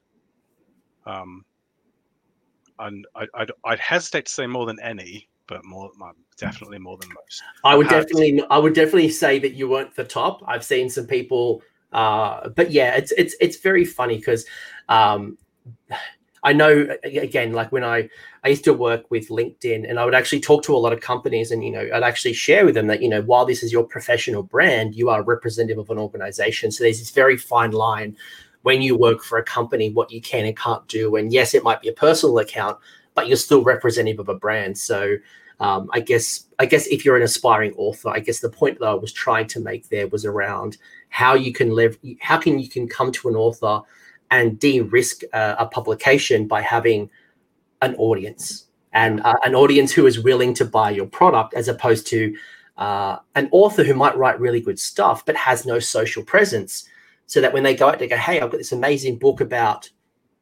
Malerion they're like hmm. who are you what's your, you what's your that. cred you say that but dan has like practically no social media presence. And I would be willing to bet, honestly, that Black Library would be happier if I didn't have one. But Dan has a reputation. He already has. He already has reputation. Yeah. If I was an aspiring author right now, that might be di- a little bit different, right? Because I don't have a brand yet. Yeah, yeah. I just, I, I guess it's like a defensive thing, to be honest. I just find it quite hacky in a way if someone's like, if they do their social media purely for publicity. I just find that quite hacky and tacky. But I mean, again, I guess it's like the I, I have had the luxury of because I just I use mine to just talk about my family or talk about going mad or talk about the lore. Um, it was never for publicity, and yeah, it's, it's uh, again, there's no one there's no one route. Again, I, I, don't think mine's mine's certainly not the professional way of doing it, which is, um, I mean, I've I've been in trouble a lot that's that's fine, and that's that's that's up, up to company policy and their risk tolerance and things. But to get us back on topic, I've got to ask Eric. Has said, how does someone uh, from the UK uh, become a Phoenix Suns fan? uh, um, way back when the world was young, um, when I was like thirteen or something, I uh, played Tecmo Super NBA basketball on my friend SNES. Yep. And uh, he had a player he really liked that he that he used to shoot threes all the time, and so did I. And his was John Stockton, and mine was Danny Ainge. And then, like a couple of years later, we were like, just we, he got a basketball net in his back garden, so we were like playing it, and then we started to watch it, like when Sky Sports would allow us to watch basketball, you know, once every two weeks or whatever for 15 seconds. And we had to decide, okay, well, who were our teams? And we said, okay, whatever team Stockton and Ainge play on, those are going to be our teams. And my friend Nick, uh, he Stockton still played on the Utah Jazz, so he's a lifelong Jazz fan now. And I, uh, Danny Ainge was playing; he was six man on the Phoenix Suns when they were awesome, and it was just the best time to be a Suns fan. It was, it was just so pure, it was just so good. And then they sucked pretty much ever since Steve Nash left. So blah blah blah blah. Long story short, yeah, I'm I'm a lifelong Suns fan, and it, it's kind of Danny Ainge's fault really. So that's why I have the, the poster of an otherwise unremarkable player, but he's the one who got me into basketball. I was always a number three fan of the Phoenix. So for me, it was always Charles Barkley. Um, and there was a Mega Drive game back in the day, or a Genesis if you're from America, It was like Charles Barkley, Shut Up and Jam.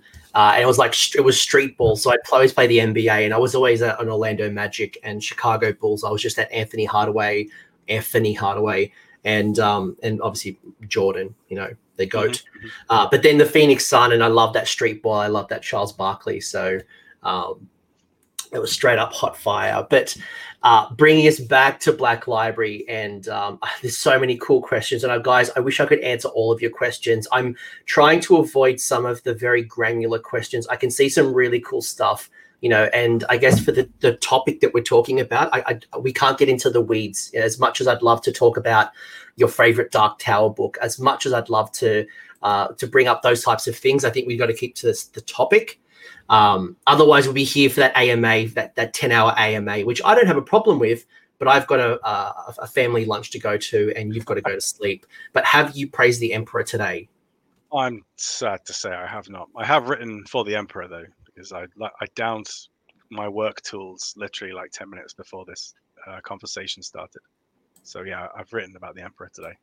Praise praise the Emperor you, you you talked a little bit about the IP manager because I guess for me one of the challenges that I would see about writing Warhammer is there's just so much lore. 40k has a lore that goes back 30 plus years. Warhammer Fantasy had a lore of 30 plus years. Age of Sigmar now has five a five year lore, but you've also got White Dwarf publications. You've got you know many different books from from um, Black Library.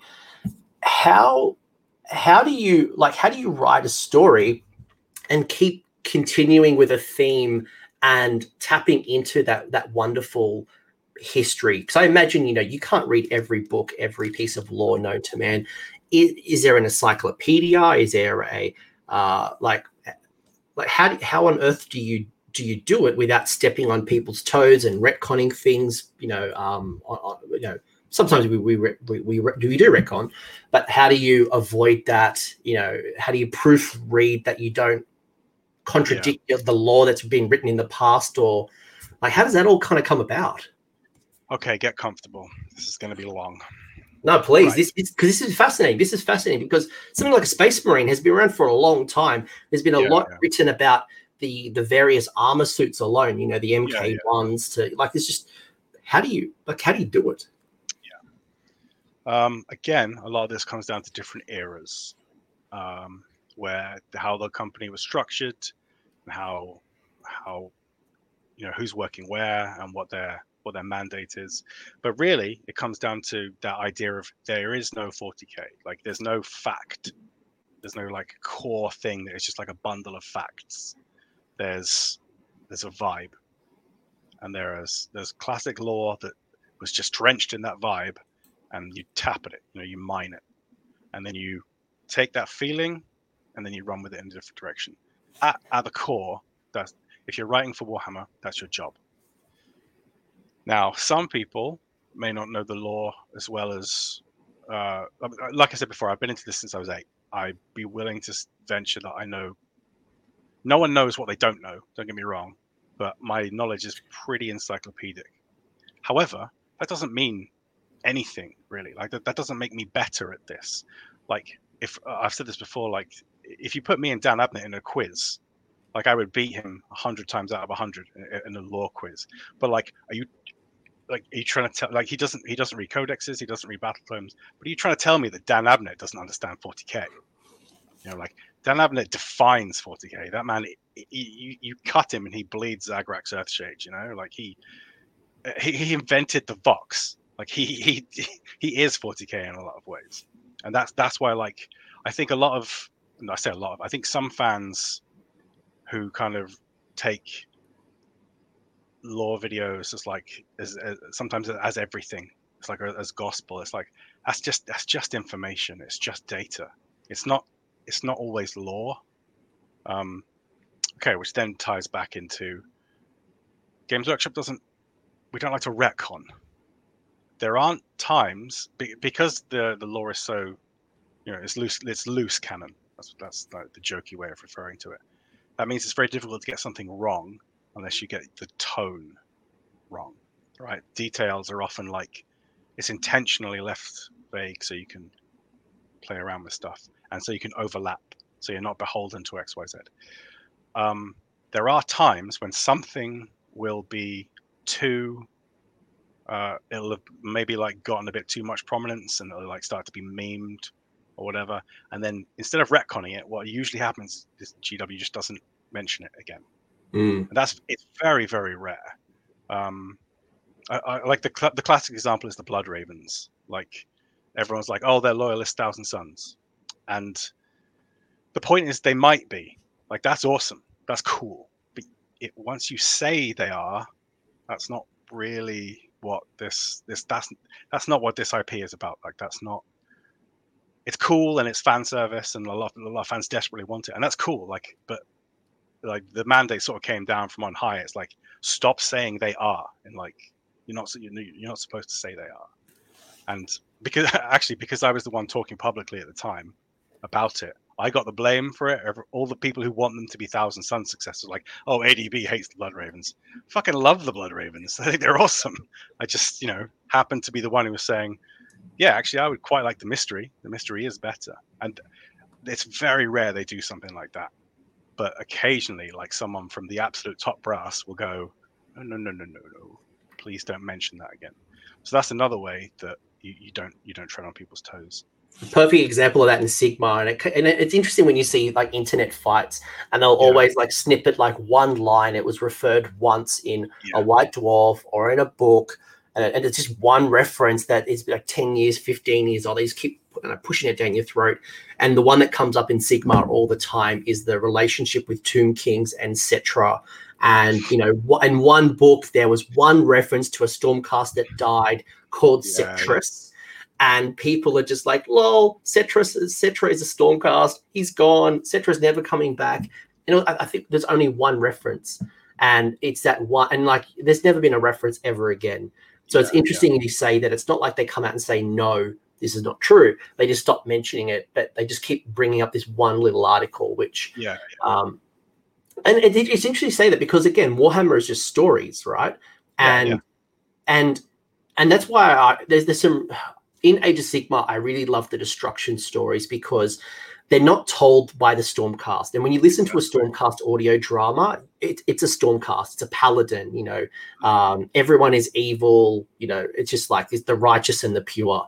But then you see other sides of like the orcs, the goblins, the um, the the giants, and the ogres, and it's the way that they tell stories, the way that they perceive the world, and reading the sons of, of, of Behemat armies, the way that they tell stories are these through these these very tribal feats of strength that you would have imagined in the very very very early days. And um, now, does that mean that um, uh, a giant literally ate the sun? No. Did they literally drink all the water in the ocean? No. It's just a story, and I think we interpret it the way that we want to, uh, how it what it means to us, and. Yeah I think you're right. Like it's just because someone wrote a book doesn't make it fact, true, and lore. Yeah, yeah. Uh, and it can be challenged in the future, and it doesn't make it wrong. It just means like there's always three sides of a story: your version, my story, in the in the middle. Yeah, yeah. See, this is one of the things I think AOS does really, really well. Um. Okay, because like you, you make that you, you give the perfect example right? Like it's just destruction are brilliant at this. They like you get all these cultural stories through the lens of that culture. How much is true? It, it literally doesn't matter. And i think in some ways that's difficult for fans of other ips that like wander into 40k because they are looking for facts. They're looking for definitives. They're looking for answers. And it's like this is not the ip like it is intentionally crafted and guarded against that. Like and it's it's not. Sometimes you see it dismissed as like laziness, like to not agree uh, with other interpretations. But it's like it's the point. The easiest thing in the world would be just to agree with each other. Like the point is to put your own spin on it and to put, um, you know, to, to look to look at the setting through your lens. Like uh, if you're writing for Black Library, your job ultimately is to show the setting through your lens. Now, a lot of the times that will agree. Like, I mean, there's a reason me, uh, Chris Wraight, and John French are such good friends. We see the setting in exactly the same way. Our stuff has the exact same kind of tone. You know, our, our prose doesn't really particularly read very similarly, but like we all see 40k the same way. Rachel Harrison is the same as well. Like she just her vision of 40k, I just I just love it, and it's familiar and it makes sense to me. And sometimes she'll like come up with something that I haven't thought of or whatever. And that's that's just kind of how that's that's your job, you know. You there. Here's your lens. Show the setting. That's that's kind of and yeah, you're right. Destruction does that really really well. But I think it creates like a space that um, was asking a little bit earlier was around. And while we're not going directly to this particular question, I wanted to call this out because you know I think one thing that I love about Space Marines, and you know I'm, I'm, I do not collect Space Marines, uh, but it does create probably the range that creates the most opportunity to create your own lore and your own heroes and your own stories. Uh, and despite it's just a humble space marine, and people wonder why Stormcast Eternals were introduced into fantasy, you just need mm. to look at you know the customization levels and the yeah. storytelling that the space marines bring to the story. But as you said, they're not always the good guys. Um, and I love, at least in Age of Sigmar, where I spend most of my time reading lore, you yeah. get to see the other side more. And um, like I remember, I remember reading this story. There was a time where, um, in the lead up to Malign Sorcery, there was a, a little event called the Malign Portents, and there's these little stories leading up to the event. And there was this one particular time where there was a, you know, generic human, you know, a father and son uh, living in their little house, and um, and they were like they had Nurgle's rot. They were kind of dying. And in the story, this, this the Stormcast found them, and you would think, oh, cool Stormcast are the good guys. They're going to go help these people who have been uh, yeah. affected by Nurgle's touch and heal them up and save them. Actually, cut sick and killed them, killed mm-hmm. the father and the son. And and it's it's those moments that you realize that that good isn't good uh, or order isn't good. The Imperium yeah, yeah. isn't good. The Imperium believes what they're doing is good, but not necessarily are the good guys. It reminds me of the Karate Kid. I always believed that Daniel was not the good guy. The Cobra Kai was the good guy. Danny Daniel was the uh, like, like like you came into me, stole my girlfriend, you ruined my my city. Mm. But it's the way we perceive the world and who you identify with, and it's those opportunities that allow us to tell more stories and debate and have fun. And I love that vagueness um, in the in the storytelling. Yeah, again, that's one of the things that's in, very intentional. Like it's you, um, it's it's Warhammer, right? Everyone's wrong. That's the point. Everyone is ignorant. Everyone is wrong, and I mean that's just that's the best storytelling foundation you're ever going to get. You know, every single person in the story is kind of wrong, and I mean, basing characterization on that, it's just a gold mine because as long as you can make someone's delusions convincing, like why they believe something and um, like what brought them to that, what brought them to that point, you know, then then you're you're home free because you've got half of a credible character there, and that's that's just that's pure Warhammer. In fact, that's what sets Warhammer apart from from a lot of other IPs. Like every everyone's wrong, no one's good, no one's right do you think, uh, as Daniel's pointed out, the Thousand Sons and the Prospero Burns are good examples where the events are told from two different perspectives? I think that's it's almost too blunt, actually. That that example, because that's like it's almost like the definitive one, but it's almost like so in your face that it's almost it's almost all encompassing. It's, it's difficult to take a step back from. Uh, it, it's I more mean it in just in terms of everyone on their day to day existence. You know, your, your average imperial citizen. Not that there is such a thing as an average imperial citizen. I mean, it's it's it's millions of separate cultures. You know, all uh, pushed together by the fact that they pay taxes. You know, that's that's literally it, and they praise the emperor. Not even you know they wouldn't even agree on what the emperor really is, mm. but whatever. Um, yeah, it's like just that every person in the setting has a, just a fundamental level of ignorance and it's, it's the same in Age of Sigmar, just because the, the scale of Age of Sigmar and the pressure of these gods around you, like you know, throwing their points of view, so to speak, on you. Well, it's interesting because in the Gloomspite Gitz battle tome, um, the the Gloomspite Gitz for any of the 40k people joining us, um, they talk about it's a combination of armies. They brought together these generic grots, the Moon Clan Gitz, uh, Moonclan Grots. They brought together the Spider guys, the Spider Fang. They brought together, um, they brought together a whole bunch of them. And and what I love about that that one single source of truth, this battle tome, is that each of the tribes, the the Gloom Spot, the the Gitz, the yeah. uh, the Spiders, uh, the troll, the trolls, the Troggoths, they all perceive the bad moon, which is, yeah. you know, the, I guess the light. Um, they all perceive it differently. The spiders think it's a big egg. Um, you know, some people have, you know, ideas that it was uh, Gorka Morka tried to eat it. They all, uh, literally in the same army, they have different stories. So it just yeah. shows you that there, again, there is no one single source of truth. And, I, and I love that that ability to interpret. And you know, Haywo, Haywo made a really good point that you know it's those different myths from the unrelatable narrators that kind of make it fun. They yeah, bring it together yeah. and you speculate and what does this mean? And then what does it mean to my army? Um, and it gets me talking at the end. I don't want to, it's a Game of Thrones effect. I don't want Games of Thrones to tell me everything and then I don't talk at the water, water cooler. Mm-hmm. I want to speculate. What does this mean? How do I respond? What would we do? Why don't we do this? And I love that that vagueness um, to allow me to enter the world as opposed to just being told the pure facts. Yeah, yeah, absolutely. And like I said, like just giving answers would be the easiest thing in the world. Just saying it's this, and then everyone has to write that. That's easy as hell. Like finding all the different ways something could be true. That's that's that's the point of the setting, you know. That's the vibe.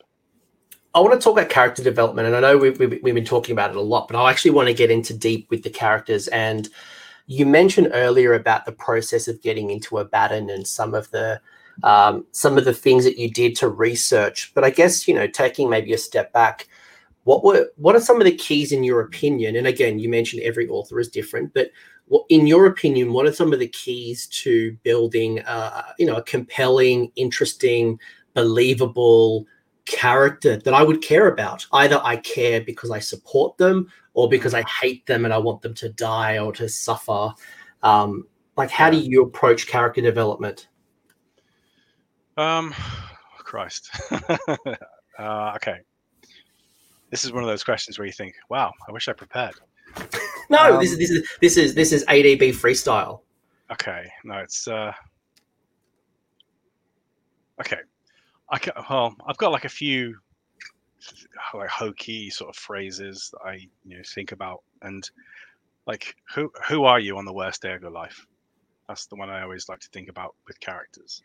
And I'm not much of a planner, to be honest. What I do is I'll just start writing a book, and what will inevitably happen is I'll get twenty thousand words into it, which is about a fifth of the way through a book, which is a good good few months' work for me. And then I'll go, no, I hate this, and I'll start again. And often that can happen more than once. But long story short, I'll like just keep writing and grinding and trying stuff out. And when I find the characters in a situation that I like, I'm like, okay, th- this is who they are. But that comes down to who are you on the worst day of your life? What, because you, who you are in unexceptional circumstances doesn't really matter. It's once like once the mask falls off, once your life's gone to hell, that's who the character is. That's interesting. Why are they like that? What circumstances brought them to be like that? Why are they a certain way when you may have expected them not to be like that?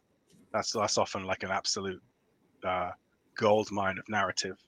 You know, um, the, the, the, Stormcast example you gave just then was, was a good one because you'd think, oh, thank God, the Sigmar's sons are here, and it's like stab. Um, if you're a yeah. wrestling fan, I always call that the Vince Russo swerve, where Vince Russo, a very well-known writer in the wrestling world in the '90s, would right. do these stupid little like you think it's happening, and then it's like a quick turn and like it catches you out. And sometimes it was really ridiculous, but sometimes you're like, oh, and like you watch TV and like you you can predict what's going to happen. You're like, uh, and and it happens at the end. You're like, cool. I, I could have not watched this. Yeah. But then sometimes like something completely unpredictable. oh my gosh, and you know the speculation, the ideas, the energy just kind of gets brought up. So. Um, I love that. On, on, just on that note, actually, as like a side, uh, an antechamber to that point, um, the notion of subverting expectations is like that's that's something that's quite.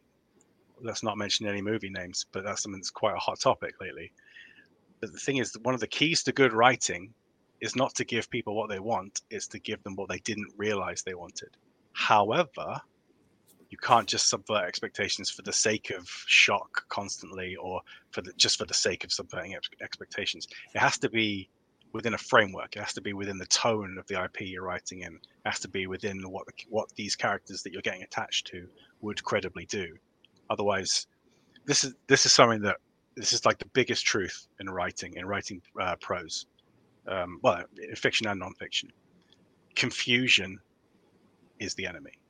Like if your if your readers are confused, that's it. You're fucked. Um, and like I can't I can't overstate the importance of that. If you're in if you're like halfway through a scene and you're not really sure like who's there or why or why they're acting that way or there's there's a difference between like a thread of mystery that you're starting to uncover and then there's just the reader not really knowing like the the time space of what's going on if a reader is confused about something you're screwed you need to just highlight and delete that whole thing and start over because that's that's that's narrative poison. And yeah, so subverting expectations and twists and stuff.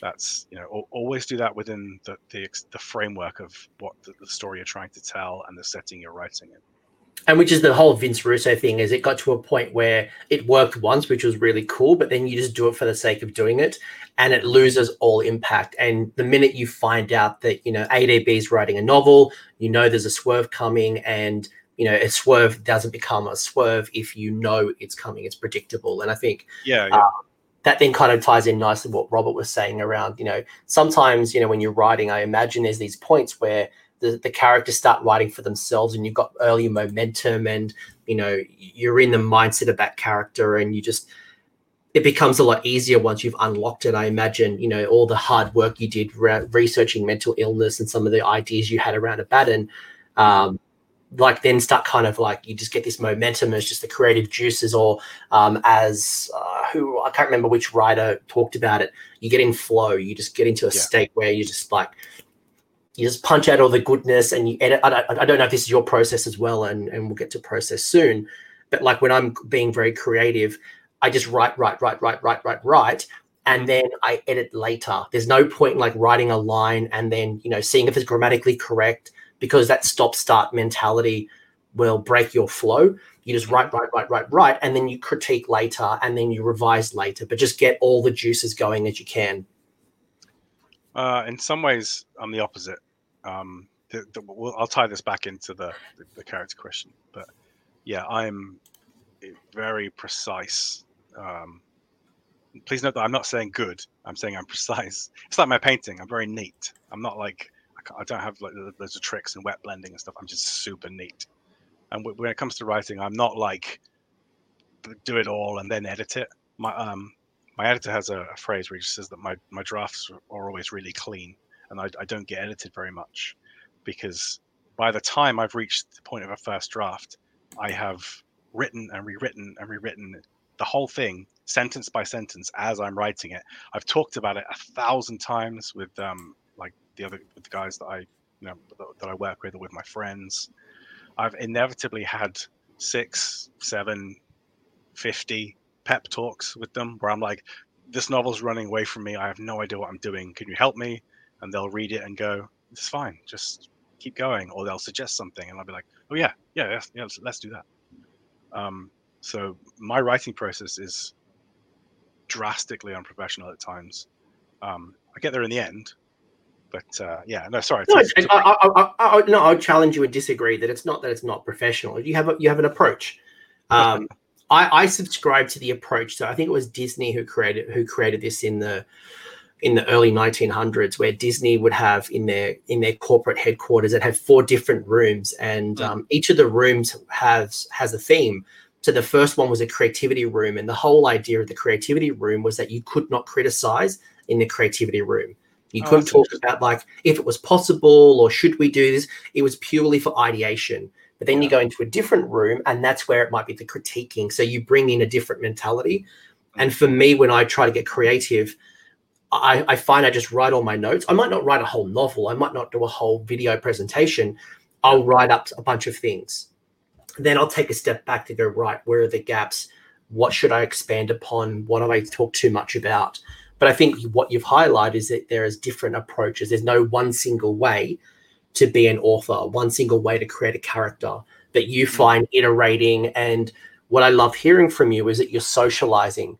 You're getting a, like a stress test with, you know, people either people you trust, other mm. writers. Um, oh, yeah. When you've got a when you've got a block, or you're like, oh, I don't know, really know where I'm going. Getting a fresh set of eyes. Sometimes you can't see the forest from the trees. Going, yeah. oh, I really like that, or why don't you try this, or have you thought about this? then yeah. you kind of get back on track or you get new ideas. So sometimes socializing it gets you out of the rut. No, that's that's that's exactly true. That's that's exactly my process, and quite quite a lot of people's process as well. I'm not professional, says the New York bestseller. I'm not. I'm not professional. I don't get paid to write Warhammer. No, I, I haven't. I'm not. what I mean to say is there is room for discipline and maturity in my current system. That's what I mean. we yeah, can all back, grow and learn. Yeah, well, yeah. Um, to get back to the the character flow question, um, yes, characters constantly write themselves. You'll find that especially if you have a really good grounding in the story you're trying to tell, or not even if you know where it'll end up, because often I have no no idea. But if you know the setting well enough and you know how the faction functions, then it's like just telling stories on on Earth because you know Earth, so you know you know reality so well. It's easy to write a story, you know. Um, and yeah, it's like that. Sometimes it, characters will just go off and do X, Y, Z. I'm ha- yeah. I mean, I can't think of another where that hasn't happened, to be honest. Do you find um, do you find writing about well-known characters easier or harder than writing I wouldn't say a non-named character, but you know, you talked about Ragnar, you talked about, you know, Magnus, or we talked about Abaddon, we talked about, you know, these really big characters, these known characters, Nagash, Archaon. Yeah.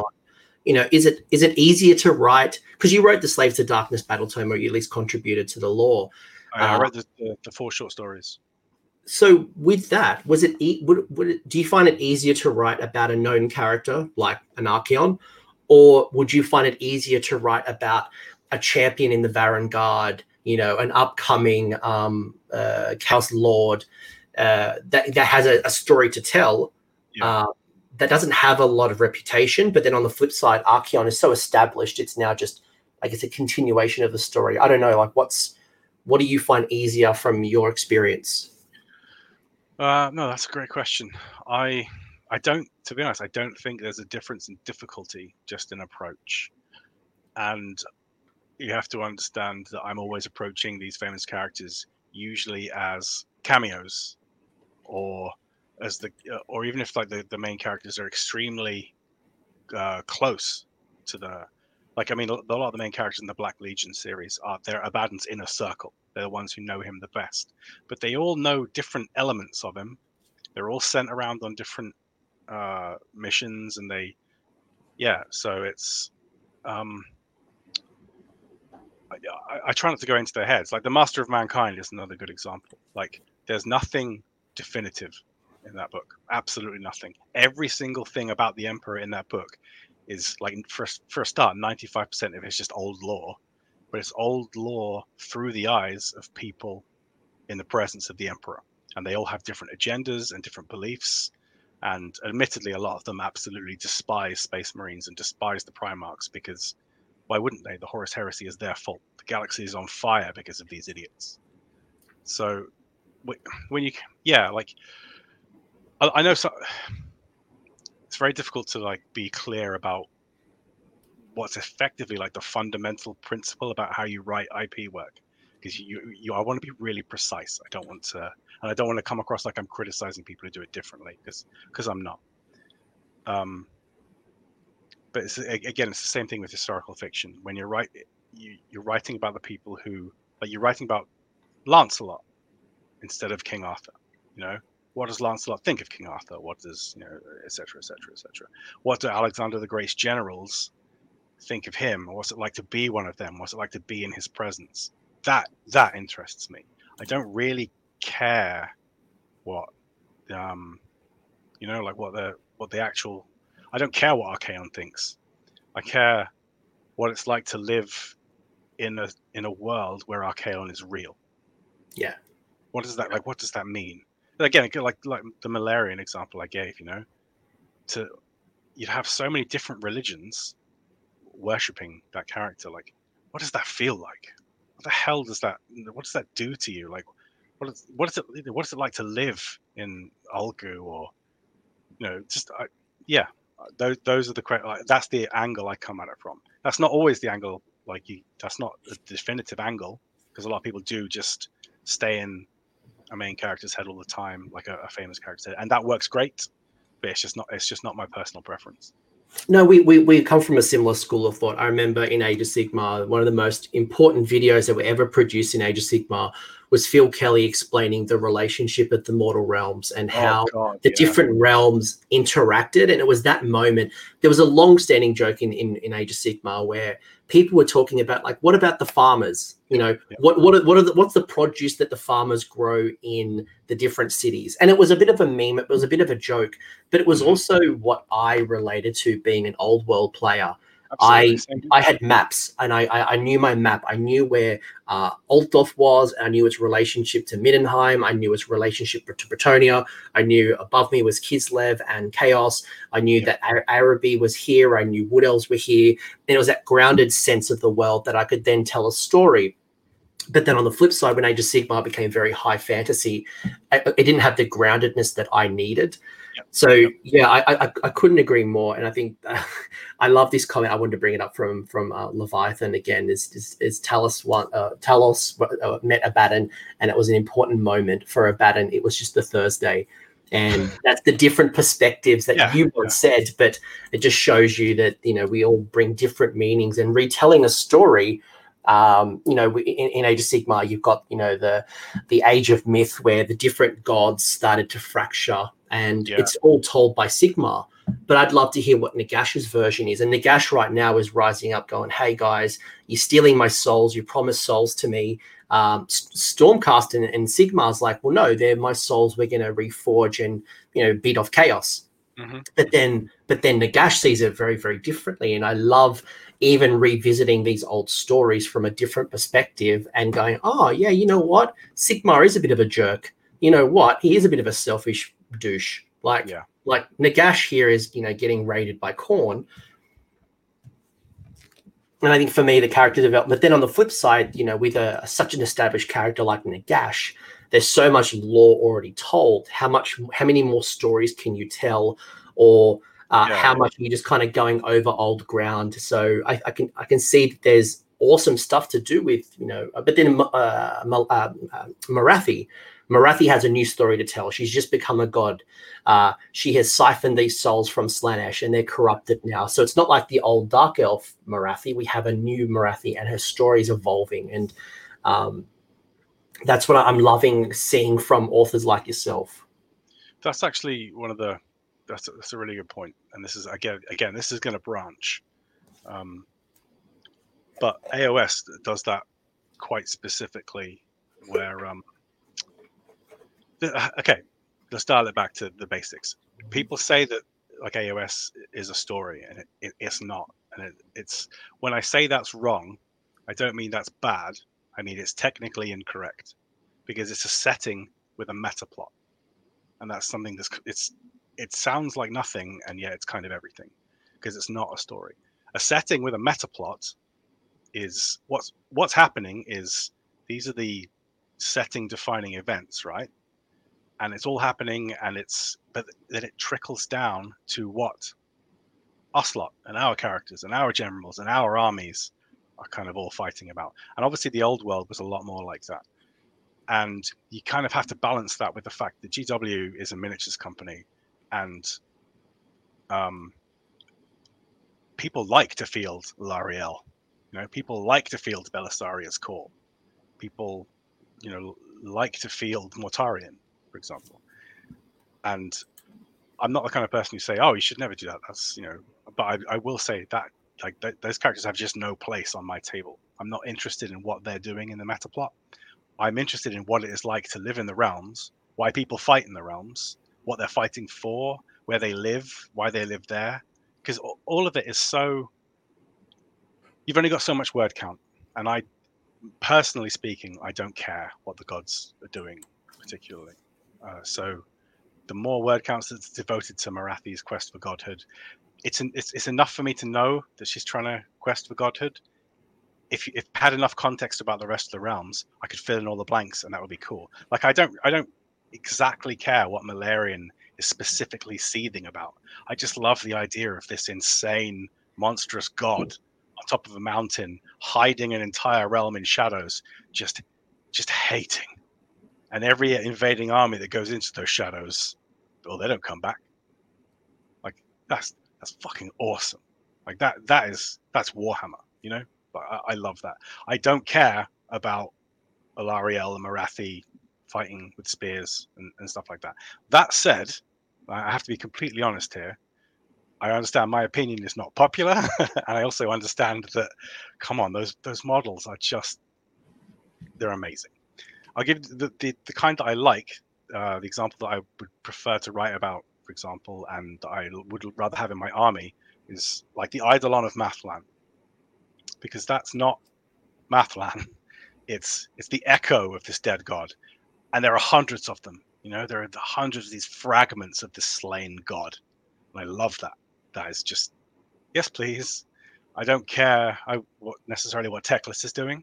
I care what an Idoneth army who is desperate enough to summon a shard of their dead god. I care what they're doing. What the hell brings you to that? Like that straight, you know, where you're going, okay, let's summon an avatar of our dead god to win this fight. You know, I love that. I'm I'm I'm all over that in my games, and that's just the kind of stuff I like to read lore wise as well. I, I completely agree with you about Phil's video when he like contextualized the realms, because that was just like click, I love the setting now. It's, it's, it's what, when things made sense to me. And yeah. I think that's those moments where uh, another one in Age of Sigmar, and I'm sure there's plenty of these examples in 40K. So, um, uh, surprise, I'm talking Age of Sigmar on, on AOS Coach. Um, but, you know, there was another one, there, there's an RPG that came out 12 months ago called Soulbound, uh, an Age yeah. of Sigmar RPG. And they put out a whole massive map about Aqshy so it was more than just the knowing about the four cities in Aqshy. There's all this stuff, and we know the Age of Chaos um, invaded, or Khorne especially invaded Aqshy, You know, in the in, in the Age of Myth, and but now there's all this stuff, all these ruins. I can see the relationship between Tempest Eye and, and Hallowheart and Anvilgarde. And, you know, in the latest Broken Realms Morathi, when Morathi took over Anvilgarde and turned it into Har Kuron, I now know where Anvilgarde is and I know how far it is from Hallowheart. And I run a Hallowheart army. So now I know that Morathi's on my doorstep. And yeah. I've now got a narrative arc that I can start playing with to go, right, I need to defend or be prepared for Morathi or break break an alliance. Mm-hmm. And I love these moments, and, and I agree with you. It's not just don't tell me, create a space for me. Soul, soul, um, the Soul Wars. We had Psychic Awakening in 40k. We've currently got Broken Realms and Age of Sigmar. It's that then down trickle effect of what the meta or what the uh, the story arcs are going to impact yeah. all the various armies. And uh, again, I just want to be 100% clear. I don't think it's it's not you're not having bad wrong fun if you like to have Magnus or Mortarion or Alarielle on your tabletop. You know, it's cool to tell like the famous battles that they might have fought in. I mean, I've written enough Primarch, you know, battles with Primarchs there to I, I, I get it. You know, I'm just saying as a general rule, I think that should be the spice. You know, it should be the icing. If the setting is deep and entrenched enough, and obviously AOS is so new still that it's you know, it's it's doing work in that direction all the time. Um, but yeah, if the setting is deep and entrenched enough, you, you, you just got to trust your readers. You know you, you trust them to fill in the blanks. And being a Duardin player or a Dwarf player, um, I agree with Fisco here. Is I would love to see more about the Kharadron Society, and maybe maybe you could be one to help lead us to the trade merchants that are KO. Um, and, I, and, and Julian, I would say that um, that Phil's video is on YouTube. It's um, I'll, I'll, try to dig up the, the, the video later, but if you just type in Phil Kelly or Mortal Realms, uh, it's about a five to seven, seven minute video, very animated video. Kind of shows the, where the realms are and you know the relationship, and you understand between light and shadow, and um, those types of videos then just open up such a massive space. And I guess you know to to tap into Night Lord's um, question. Wait, wait, wait, wait. Oh, you want to go back? We'll go back. Thing, right? Yeah, please, KO Do you remember the first KO battle tome, like the softback one? Yeah. It was like quite super early, you know, when when they were still like releasing armies like in quite small chunks. But like that battle tome was great. Like for me, that was the first great battle tome because it presented their society, and I was like, I instantly I knew what they were all about. I knew where they lived, why they lived there. Um, I, I knew what they did with their daily lives. I knew about the, all the guilds and I just I absolutely love that stuff. And the the cool thing is, their rules. Like I love how even they're like the articles and uh, that kind of thing. They're named after just like their their ways of life. Like, uh, uh, okay, off the top of my head, like there's that they've got that one rule. There's no trading with some people. Yeah, like that's just that's so awesome. I absolutely love that. Yeah, so I think KO are a great example because they've they had a lot of legwork done even quite early on. I think it was one of the first armies that you know there was a there was a hypothesis, and I and much like you, I was a bit salty with the destruction of the old world in the end times, and yeah. uh, I would probably argue that you still could have done a lot of this Age of Sigmar stuff in forty in in, in the old world. Um, now, I, you know, and now I appreciate it a lot more, and I have a better understanding, and I can see the open space that they've created. But you know, the Kharadron Overlord's introduction would have been very, very hard because there's a lot of retconning in the old world. But now to have these and come from the sky because it's now the age of Sigmar, not the age of chaos, and they can now start trading with people and they're there as merchants. Uh, although Robert here is uh, saying that his uh, his army is being developed to deliver baked goods.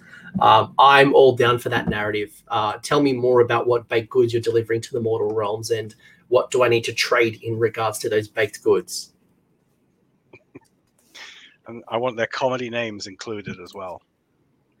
Um, yeah, yeah, I, I definitely want to know: uh, are they delivering like French pastries? Uh, how are they keeping it um, warm and things? But it, yeah, characters characters are fascinating because I guess I guess that's the that's the arc, right? You know, you um, you grab onto a character and you follow it through the story. You're following, but then you got you know, like whether it's one character or many characters, they're the ones that you fall in love with. They're the ones that uh, I go out and then convert or build on the tabletop. You know, I think of you know my favorite armies, and they're always very character led to a point where there's a 3D printing, like a resin printing company, where you can get little uh, name tags for bases where they just kind of wrap Oh, around yeah. and I've can get them them for Titanicus. They look awesome. Like they're just awesome and it like just brings back that little bit of customization to the tabletop. Like this is the name and you'll see that in the background i've got named your characters. In every army list i submit i make sure when i use my war scroll builder or my app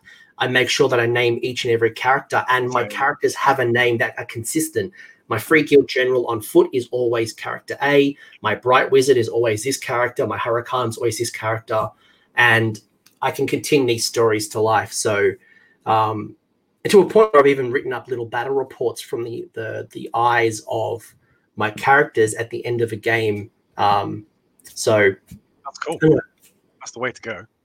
it's just enjoyable. Like I like I remember Really? remember there was a there was a there was a narrative event that I, I went to a couple of years ago. Uh, it was a pure narrative event, so it was like eight, it was match play, but it was uh, it was very narrative focused. And I was writing like I wrote like a one pager for each of the rounds, or was it a two page, and and it was like through the eyes of my general, whether it was a win or a loss, and you know why the decision might have happened, and you know um, even CanCon just passed. Um, the the theme for CanCon was called the Jade Kingdom. So I'd written up a little story about my army being a wizard uh, research party going into the Jade Kingdoms for artifacts, and I found that I, I enjoyed my games at that tournament a lot more uh, than I did without a story. So. Uh, this is this is really interesting to me, not because I'm not aspiring black black author, uh, black library author, but I'm I'm I'm learning how to tell better stories on the tabletop, whether it's narratively after the game, uh, to continue the conversations uh, after Yeah, we yeah. play, uh, to bring battles from one to another. It's not just, you know, we're not just playing battle after battle, but there can be a continuing story arc between those battles. Well, you care more about an army if you you know start giving them that, that level of detail. I think Crusade, like the, the system of Crusade for 40k, is is awesome. I love I love the way they've done that. I really really hope they do that with AOS three. Uh, for the record, just to make it 100% clear, I have absolutely no idea that, uh, what, what what's going to be in AOS three, if and when you know. But Yeah. really and it, Crusade. everything we're saying here is speculation. When I've said Eldar are getting updates in August, it's just literally we're making stuff up for example purposes. We're not breaking any NDAs here to tell you that Yeah, uh, Age of Sigmar is happening in July and it's going to be these two armies and I uh, have it's going like to be apocalypse launch. I, yeah, I have like four separate NDAs with GW, so I'm very good at dodging and not actually saying what I know. And, and right here, perfect example. Shitty Speed Paint says, uh, you know, those characters are wounded uh, uh, and has have escaped. You know, instead of your Morathi dying in battle, it's just hard to think uh, Morathi just dies. You know, Yeah. she gets wounded, she runs off, she's carted away to be to be healed, uh, as Then opposed you- to like, literally But then dying. you bump into like narrative difficulties where characters, because effectively they're a models company, so you can't kill characters. So then you run into like, you know, over 30 years, how many times has like Abaddon dueled one guy and lost, or they've both like gone away? Not because that's what would happen, but that's because kind of what has to happen. So you have to you have to be very careful with that sort of thing. yeah, I, I'm probably talking more about my heroes. So Yeah, when, yeah, I, when I lose a battle, um, they don't, don't- I mean, some of them might die. Like sometimes I, I know a person that gets uh, that's so invested in that they actually will throw the model away and they won't play with that model ever again because they've literally died. So like, good luck to you, sir. Um, but talk to me about the writing process. Talk to me about some of the tools that you use as a writer. Are you do you write with a notepad? Are you writing with you know Microsoft Word?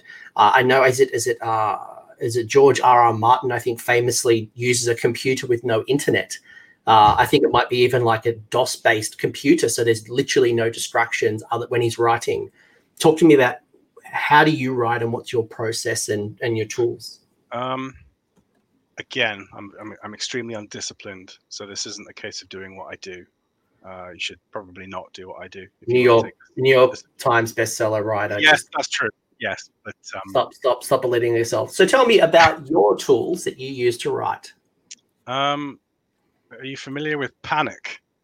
Um, I'm an, I'm a master of Panic, uh, where you know you just lie awake at night looking up at your ceiling, worrying, and then you think, oh, I've had an idea. And then you get up and you go to your office and then you, you start writing and you get about 20 minutes of good writing done. And then you think, I'm really tired. And then you go back to bed and then you start worrying again. And then you have another idea and you go back. And then about two years later, you've got a novel and it's a really healthy, fun process that I recommend to everyone. I call that the burning platform. Is that if you don't do something, you're going to sink like a little frog on a lily pad. So you've got to keep jumping. yeah. So, so you That's... you write short bursts as opposed to you sit down for countless hours to punch out a book. Uh, to be honest, I do both. I mean, but I I sit down for those countless hours. But again, it's I mean, I will rewrite every sentence three or four times because my brain, I don't have like a healthy way of processing information and I, am not like belittling myself. I mean, like right now, okay, for example, right now, um, I, I can see you, and I can see like a tiny me, and my brain right now is just going, Jesus, am I saying something stupid? Oh my God, is the lighting on my camera messing up? Oh God, I hope I haven't said anything dumb so far. Oh my God, have I pissed off Anthony? I watch all his content. I hope he's not uh, annoyed me. I hope that everyone watching is like finding this worthwhile. And my, my brain is just doing that constantly, like constantly. Now I'm freshly therapized to like fight all that nonsense. But my point is like that's just how my brain works. And that's exactly how my brain works with this story as well. Like when I'm writing, I will be going, oh no, will, how will this sentence be taken out of context on Reddit? Delete, delete, delete. And then I write it again, and I'm like, no, actually, no, that doesn't flow as well as the first one. And then I'll delete it again, and then I'll rewrite that one again. And so I'm a very, very slow writer. But I do actually have some in, like some useful tools apart from just like vomiting my anxieties on like onto the internet. Uh, I watch a great deal of uh, writer talks, like loads, loads and loads. Writing podcasts, like uh, the talks they give on YouTube. Uh, I, I, maybe one up to one a day, like, but just constantly, constantly. And they're not good for ideas, but they are good for like the occasional like flashes of insight to the process. Where you know they're not good for motivation, is what I mean, but they are good for the the moments where something clicks.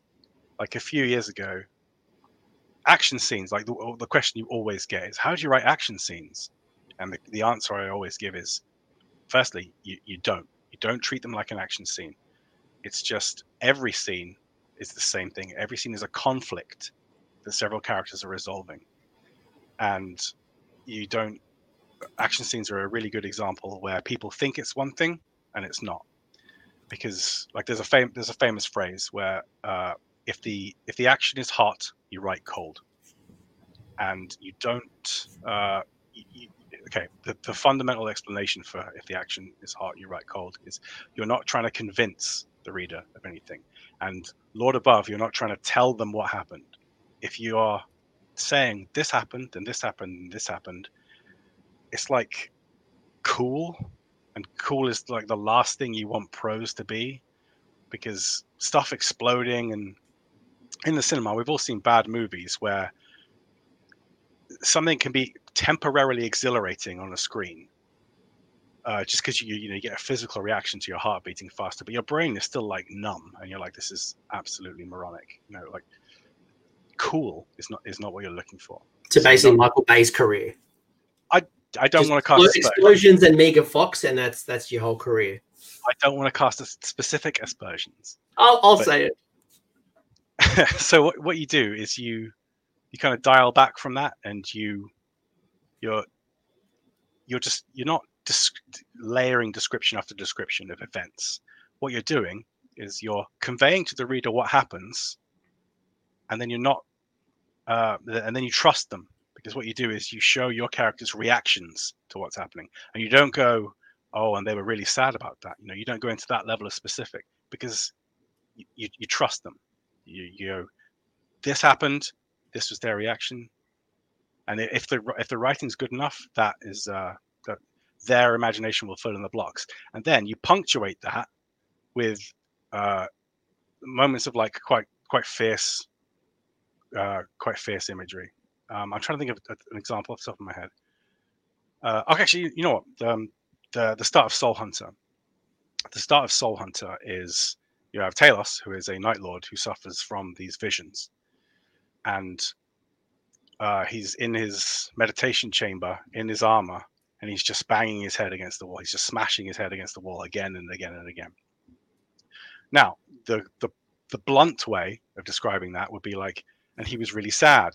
And he was really sad about doing this, and the pain was super bad. And it was, you know, and that's that's cool. You can dress that up in good prose, but it's also absolutely irrelevant. He's you've got a character who is like this superhuman avatar of war, smashing his head against the wall. You can tell he's in pain because he's doing that. You can tell he's sad because he's doing that, and the reader just it, it just clicks in their head anyway. And then what you do is you then punctuate that with some uh, like just you have to punctuate with the right sentence. And for example, with Talos, why is he doing that? That was the reason that I wanted to punctuate that scene with. Why is he doing that? And the, the exact sentence is because it is a curse to be a god's son. Yeah, you've done your job, then you get the fuck out of that scene. You know that that is how you. I think that well, me personally, that that's how I try and write. That's a mic drop. That's a mic drop. He's like, boom, yeah. That, that's that's what I, you know. That's what you're trying to convey. You're not trying to tell them. You're just trying to like. Sometimes you get confused. Uh, even talking about like what does show not tell mean? Because that means like 500 different things.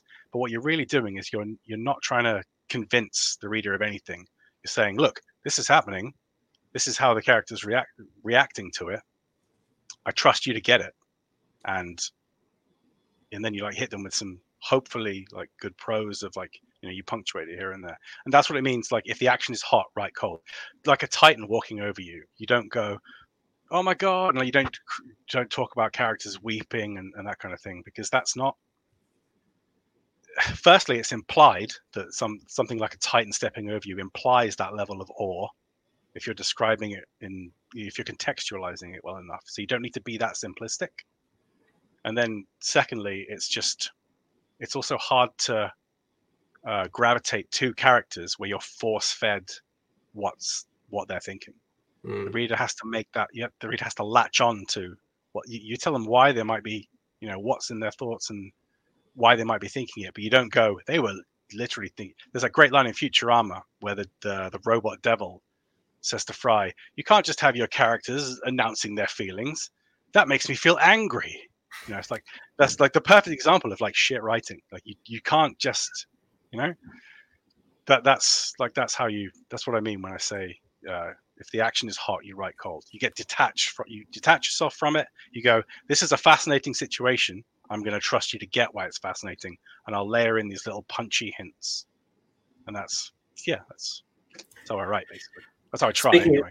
Speaking of character development, not the the greatest character ever to be on television is the dog from Futurama. In that episode where the dog sits outside the pizza shop for mm-hmm. such a long time, waiting for its master. I don't care. The dog never said a word, yet I felt everything that dog was feeling as it waited for Fry. So, yeah. Uh, and and obviously my, one of my favorite moments as well is the uh, is it uh, Gary Gygax uh, rolling the dice, going, I am, and rolls a d20. Yeah, Pleased yeah. to meet you. Like, I'd be in stitches. Uh, but a couple of really good comments that I wanted to call out was, um, and I do have a question from Jenny that uh, Jenny's been patiently waiting. I thought was a really good point. And Leviathan has posted this question three times, so I will get to him. He's been like constantly like very very keen on this answer. Uh, so the uh, the battle of uh, Cal- Clay Calf uh, was so awesome for the destruction that happened. Battle oh yeah, and yeah, no, no fear. That's like Dan's best ever battle, hands down. That's his best ever, and it's so clinical. You know, he wrote that cold. That's a great example of what I mean. Aaron, sorry, uh, the Forge of Mars was saying that uh, your writing teared him up in the, the, middle of a supermarket while listening to an audiobook. At first, I, I, read that as tearing up. I'm like, oh gosh, you got him so angry, he just ripped down the shelves and the old Pringles of spill everywhere and sodas all over the floor. Uh, but Jenny had a really good question. I, I do. I, I, did want to call you out on this question, and you mentioned that you know um, you'd listen to some videos, uh, at least one a day. Do you have any recommendations on good talks that you go back to, or maybe particular people or particular uh, places where you you were finding the uh, most value, or at least things that you're currently listening to? Yes, um, Skillshare. I know it's like behind a paywall though, but um, like Skillshare is the best, like the best money I think I've spent in terms of having stuff to listen to while I'm doing chores like all the time. Like, it's just such a well, I, I go I have to go for a walk a lot to just think. I need an idea. I need to get out of my office. You know, so uh, yeah, Skillshare is it has so many good talks from writers. That doesn't necessarily mean that every like hour long talk is wall to wall genius.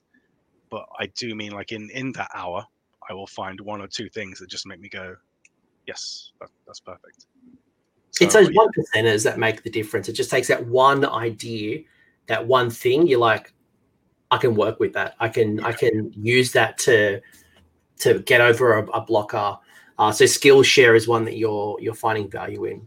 Yeah, there's so many so many talks on there, and um, they're it's it's quite expensive uh, depending on your budget, but it's it's I found it infinitely worth it. Yeah, investing in time. I always find that you know when I need to get like a creative spark, I actually go to different industries or different topics altogether. I'll go to someone else and like I know when I was researching even my YouTube channel, I I didn't watch a lot of other content creators from Warhammer.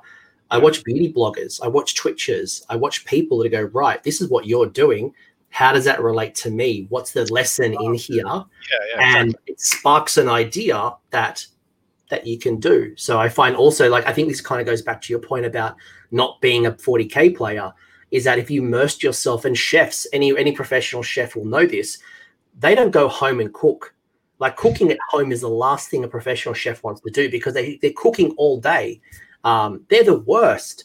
So having that kind of relaxation home or that, you know, um, that, that holiday house, yeah. you play Age of Sigmar, you write 40K. And I think I having... Mean, that's definitely part of it. Uh, but the other part is that just most of my friends prefer AOS. so.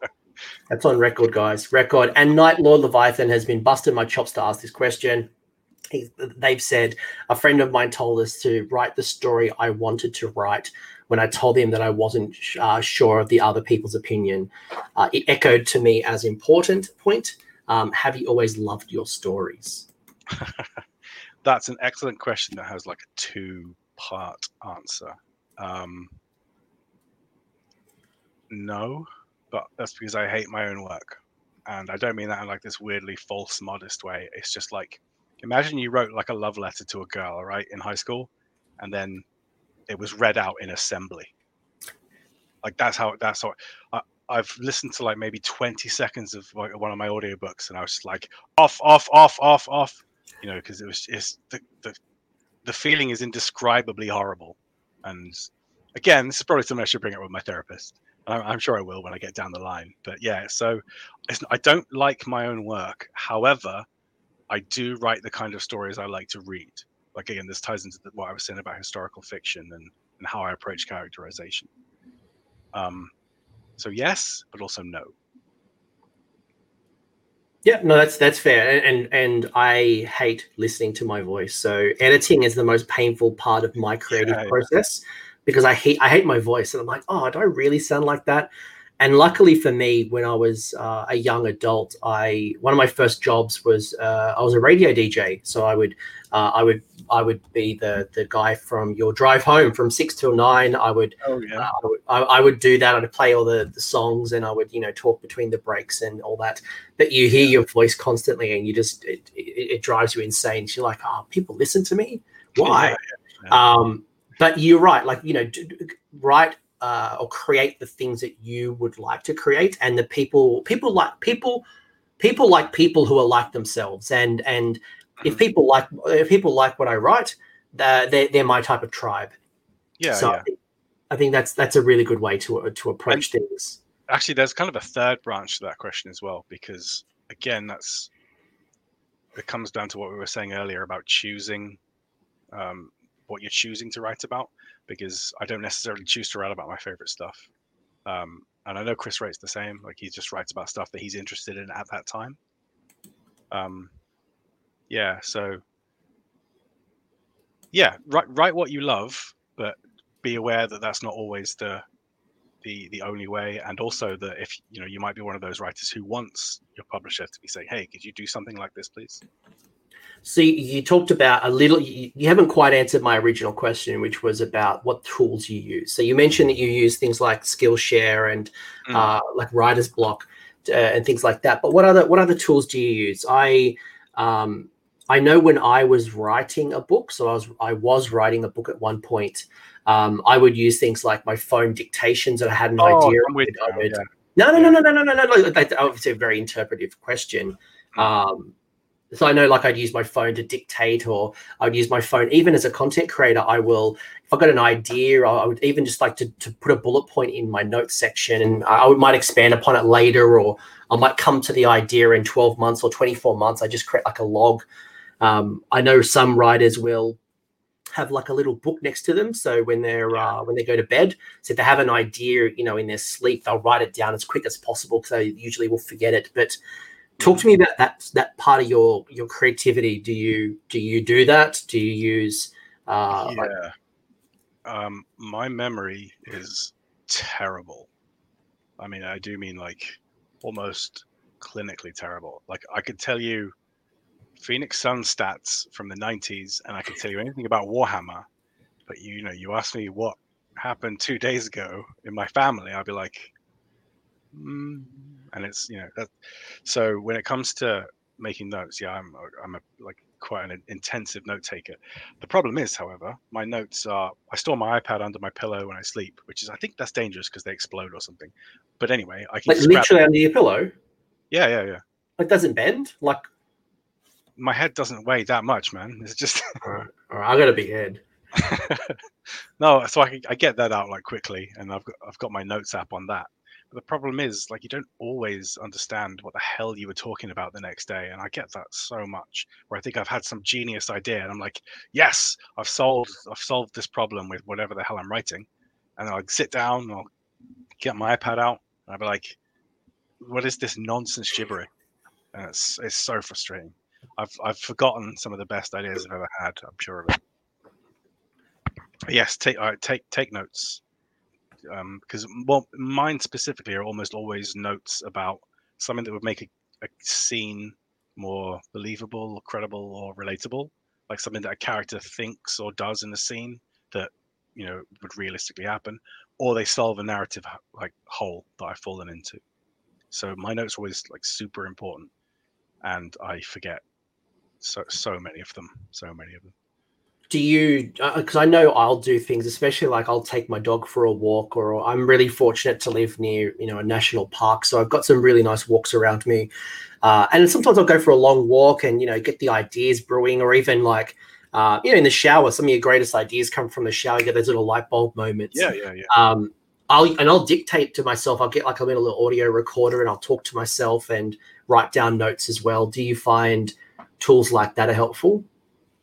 Uh, yes, but I have to be careful because although we live in the middle of nowhere, uh, um, when, whenever I go for a walk and I'm talking to myself or I'm singing to myself, like there's always some fucking farmer nearby who will like hear me singing dwarf songs from Lord of the Rings. I'm like, oh god, this is so embarrassing. Or he'll hear me like talking about, and then the War Master of Chaos should do X Y Z into my phone, and, and think he must think I'm absolutely insane or or, or Christ knows what. Yeah, so I, I yeah I, I, I make dictation notes as well, and yeah, to, to be honest, my process is really simple. I, I tried to get into Scrivener at one point because so many of my friends swore by it. And I understand that like every professional uses Scrivener, but like Word's quite good now. Microsoft Word is like, it's quite good. It's not like it was, you know, 10, 15 years ago. It's like quite a good program. So it does, it does what I need it to do although to be fair, we did lose Paperclip, and Paperclip uh, Clippy was uh, pretty amazing back in the day. But I know even because um, I know again, being a corporate shill that I am, um, through almost all these like productivity training and understanding and all that type yeah, of stuff. Yeah. And I know for me, one of the big things has always been um, an interruption. For example, um, it can take you up to 27 minutes to get back into flow or get back into a rhythm that you were in before a distraction. Yep. So, you know, turning things off like my notifications, my, my email, for example, Outlook doesn't give me a notification to tell me when I have a new email. I even slow down the refreshment of my emails to be every 20 minutes. So I'm constantly not being distracted by quickly looking at Facebook to see what new notifications or Twitter or you know like being in that zone and being in there as long as possible. Um, That's very healthy. The the problem is my eight year old son is on Discord now. So he's constantly messaging me about whatever he's doing in Minecraft or, or whatever. And I get one of the problems, you know, when you've got young kids is you just have to in a perfect world, it would be wondrous to be isolated perfectly, but you just have to I, my main fear, like, is you know he'll grow up and he'll be like, my dad just had no time for me. He was always writing about fucking space war. Know. Sorry, I'm laughing at Laura's comment. She's like, um, uh, "Are you more concerned the farmers will steal your ideas?" I'm pretty sure one of the farmers around you might be contributing to Spikey Bits or uh, Lady Atia. So uh, that might also be why you don't like speaking out aloud. I don't think they're big Warhammer guys, but I'll be sure to ask them next time, like when they're shearing their sheep. Hello, are you guys into Warhammer? And they'll be like, "What you? Who are you, you English cunt?" I did say you could swear, and I just said the first not five ten minutes, and uh, I'm Beep. sure YouTube advertisers wouldn't have noticed the the c word. I apologize. That's fine. I get Australia's every second word is C. Like the amount of, I'm surprised it's taken me three years on this channel. I think that's the first C word that's been dropped. Oh no, what a terrible. Honor. No, it's fine. As an Australian, like that means that we're good mates. um, so that's all good. Like it, we're in the good books. Um, maybe a couple more questions just quickly around um, around the writing process. So you mentioned being a family man, and uh, you have some children, especially right now, which is obviously you got your kids in your household more than uh, more than they normally would. How do you balance the, the? I guess like how do you balance your commitments at work? You know, getting that that at least for me, I need concentration. I need quiet. I need you know to to be not broken in concentration how do you balance your your work and life commitments right now as an author now that your kids are probably at home more than they normally would um, any advice um get married um the best i mean the thing is like kathy does a lot of heavy lifting in uh where that's concerned because she she's already got her own stuff that she's got to do and then she's mo- she's mostly doing she's homeschooling the kids while uh, while COVID's going on, and yeah, so she does a lot of the heavy lifting there because she understands that obviously I need to be isolated for 15 hours a day, you know, do, writing about space war. Um, but even then, like Shakes is always on Discord, like, "Hey, Daddy, do you want to come in and see me do Just Dance?" It's like, I kind of do, but I also need to, you know, uh, write my Siege of Terra novel, etc. So yeah, uh, I don't have a good I don't have a good balance there to be honest. I, I'm not very good at advice on that score, apart from get married and have an extremely patient wife like I do. Uh, or Night Lords has said don't have kids. So uh, I think I think that's another option. I think the fact that you've already got them, so uh, do the best. And I think like right now, it's it's awesome that we're able to spend more time with our kids. It's like you know, no time in history have we had this flexibility. So take yeah, advantage, yeah. but then there's also the how do you balance it and um, it's certainly a challenge. Um, you know, shout out to those people who are also playing teacher and um, just all that yeah. stuff. Um, guys are doing the crazy stuff.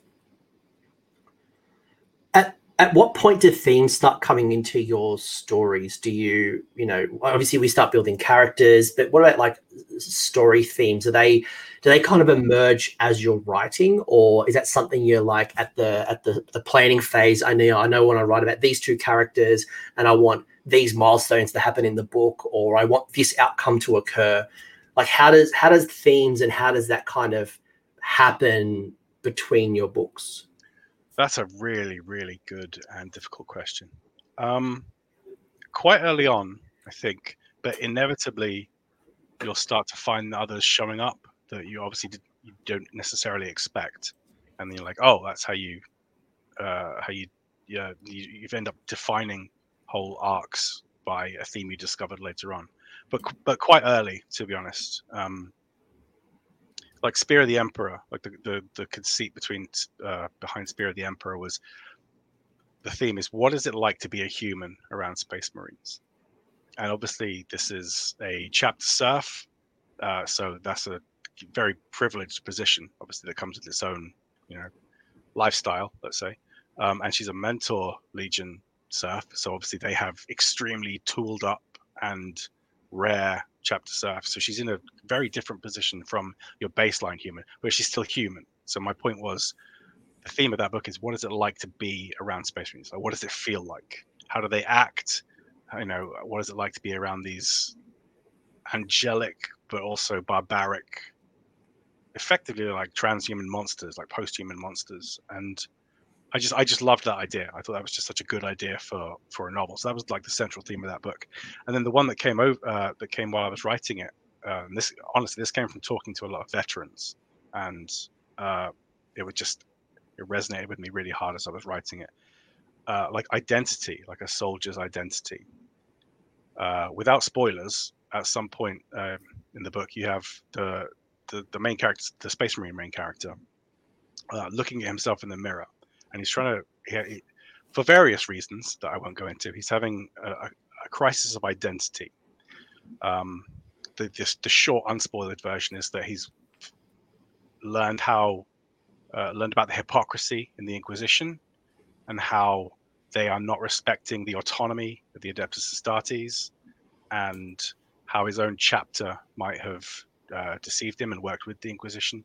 And he's trying to process that. Like, if you are a weapon, if you have been psycho indoctrinated and hypno indoctrinated and trained from childhood to be a weapon, and you've been a weapon for like a hundred years of your life, what happens like when the hand that wields you, you, you can't trust that hand anymore?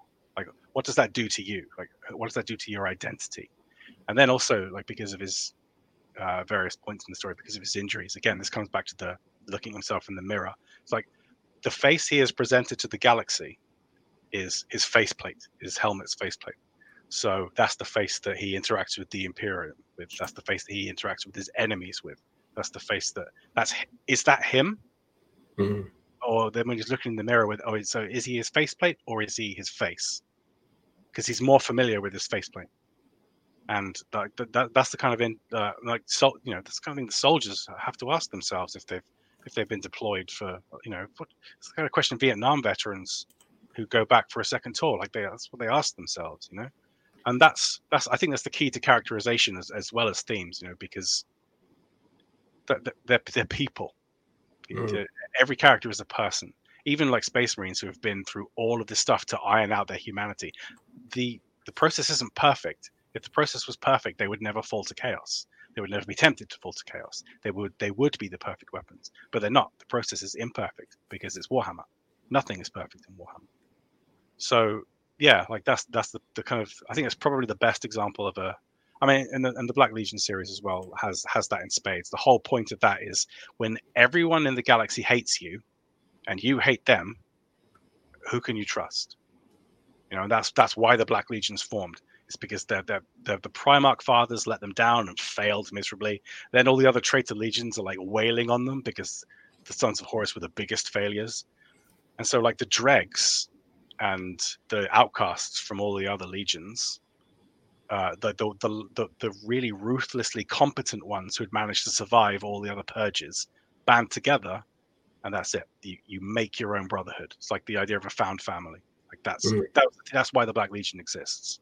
And the point of the stat series is to convey why like this the ties between the characters in that legion I think if I if I think about like my my Stormcast, my Sigmar equivalent, you know, it's, it's story that I'm really fascinated to to learn is, you know, for anyone who, who knows Stormcast lore, um, every time a Stormcast Eternal dies, their their soul is reforged. Yeah. But every time that they are reforged, they lose more and more of themselves, and I guess they become more, I guess, almost probably space marine or maybe even worse than a space marine yeah, yeah. and i wonder you know will there be a, uh, a chapter a team some type of stormcast army that's been reforged so much because they've been in so many wars yeah. that they are literally like a killing robot or they probably are on the fence of like inquisition uh, or even chaos and they are like they're just got no personality and you know are they doing the right things still and i think it's that inner conflict or that uh, morally conflicting stories that make those characters three dimensional as opposed to just being these one dimensional characters that are just predictable and um, they have no opportunity to surprise and delight. Yeah, yeah, and Stormcast are a really good example actually because I think oh, I might be in Hammerhal, I'm not sure, but in one of the in one of the cities, or is it a living city? Whatever. In one of the cities, you have like Stormcast that are starting to treat criminals mm. like chaos. You know, it's like because they're they've been reforged so many times and they're so ardent about order and they're so ardent about you know law, and so they're starting to you know they're starting to just treat criminals as if they were uh, you know, like chaos worshippers. And I just I love that because not necessarily just because that action uh, is interesting, although that is interesting on its own. But then what do you have like the other people in those chambers, like the other Stormcast in those chambers? What if you see one of your friends going that way? You know, someone who you fought at their side for decades, and they're like you can trust them implicitly, and now you kind of can't because they're going off the rails. And then what what are they thinking as they're going off the rails? Like, and they're like, well, you know they think you'd be going soft because you're not uh, you're not seeing as pure and as clearly as they are. Like that kind of conflict. That's just that's gold. Yeah, like, even even like in the cities of Sigmar, like some people don't see the Stormcast as the savior. Like the average yeah. human, they just think like there's like the glory hogs. They're like a, you know, they they come to save the day. We don't need them. So they're actually they're seen as a, a protagonist rather than the mm. savior. Um, and this question from Matt was a really interesting one because it kind of it's not just what Matt said here, but I, I, did read it in your AMA as well, and I know people have asked about revisiting stories, and mm-hmm. uh, I know you, you know very successful with the the Night Lord series. Uh, obviously, Horus Heresy is kind of cooling down a little bit. Um, are you sad that these kind of stories come to an end? I know with the Horus Heresy, you, you were kind of a bit hesitant to go back into a story that you've kind of already told. Um, yeah is there any other stories you think you know um, in some of these series and it doesn't necessarily have to be heresy but you know like with heresy for example or even any of the stories like how do you see going back into stories or you know revisiting to tell new stories or how do you feel uh, about that? the heresy is a, uh, a difficult thing in, in a way because uh, in some ways what i think i mean is, is completely irrelevant because it, it makes so much money that um, I mean, I, me, I don't know what will happen with the heresy when once the Siege of Terra series is finished. Uh, and even if I did, I, I wouldn't I wouldn't be able to say. But there's so it's it's it's like uh, it's it's you know it's it's it's the heresy. It's the freaking Horus heresy. So I'm I'm I'm sure that there's always going to be interest in it in one way or another. However, a couple of us have always argued for a shorter heresy series rather than a longer one, um, and a shorter siege series rather than a longer one. I mean, even eight books. Uh, me and another author who I won't say, we were like, should be five. It should be five books. And uh, yeah, so I've always, I've always advocated shorter, punchier to the focus on the, the, the, core bits. So the heresy, the heresy strange. I, I there, there's always going to be stories to tell there. But my point, okay, my overarching point is, I think there's a tendency at times for people to just only read the heresy or only like the heresy, and I find that kind of sad in a way. It's like liking Star Wars but only liking the Republic era. You know, it's like that's it's cool, it's great, or it's like liking ancient history and not liking the Roman Empire but only liking the Battle of Troy. Mm. You know, it's like the 40k is so insane, and just the way the way the Imperium functions is so absolutely. It's just so impossibly vast and archaic, and, and you know, just it's so it's so mad and it's so beautiful, and I think it's a shame when some people are like, "Oh yeah, no, it's just it's just smaller. Everything is bigger and cooler in the heresy." It's like the decay is the point. The decadence, the decay, the erosion, the rot. That's that's rad. That is cool as hell. Like that's why that's why 40k is cool. And so when people are just like, oh, I just like I like the heresy because all the Primarchs are around and, and blah blah blah. So it's like they they are great. They're awesome. But I want I want 40k to get the kind of love and respect that the heresy just gets just by existing. Like mm. the hmm. heresy gets it gets a lot of easy love, and I, I think that's I think that's kind of unfair. I think that that, that interests me as well because uh, I guess Sigmar is about to get their own version of heresy, so we're going back to the old world, um, you know, in the next couple of years. So I, you know, and, and we're going to tell new stories. I think people are, are not going to get Warhammer Fantasy Battles 8th edition, that five minutes till midnight uh, you know, time of, you know, Karl Franz and, and things like that. We're going to go back potentially up to the timeline of the Great War against Chaos. So yeah. it's new stories, new characters, new lands, new provinces, new uh, stories. Um, and for me, I think the lessons from heresy are going to be brought into the old world. So it's fascinating to hear um, this take and and just some of these things because you're right. Like, it, you know, even the old world gets easy love. People just like yeah, you know anything yeah. the old world is like, oh my god, it's the best thing since sliced bread. Mm. Um, and it's almost like I, I, know in my conversations I've been trying to curb enthusiasm to go, guys, we don't know what's coming. Just yeah. like it's not re-releasing eighth edition. It's not the timeline that you know, and um, not letting expectations ruin what's about to happen or what should happen. Yeah, be there and be a part of the journey and the story. Uh, question from uh, Chris as well was. Uh, do you think with short fiction, uh, do you think it helps uh, you to learn uh, to control your writing for larger projects? no, no. Um, shorter fiction is the place where you can do crazy stuff. It hasn't it hasn't given me any discipline or, or self control at all. No, it's just a great place to do that kind of esoteric stuff that you might not get away with in a novel. Um, yeah, so no, no, no. What's it like writing with a couple of authors? Because I imagine um, because in some of your some of your books it's not just been you it's been you know a dual book or you've written you know with multiple writers. What's it like writing with i guess multiple authors? Is it confusing? Is it challenging? Because you're all conflicting with ideas. Do you need to find like a central point that you're all kind of work and you're on the same page? Like how does that how is that kind of for you is that um, is it easy to manage yeah. i haven't really i haven't done it with novels exactly uh, although there's an asterisk there we'll get back to. Uh, when you do that with RPG books, it's, it's it's kind of easy to be honest because they're divided up into chapters.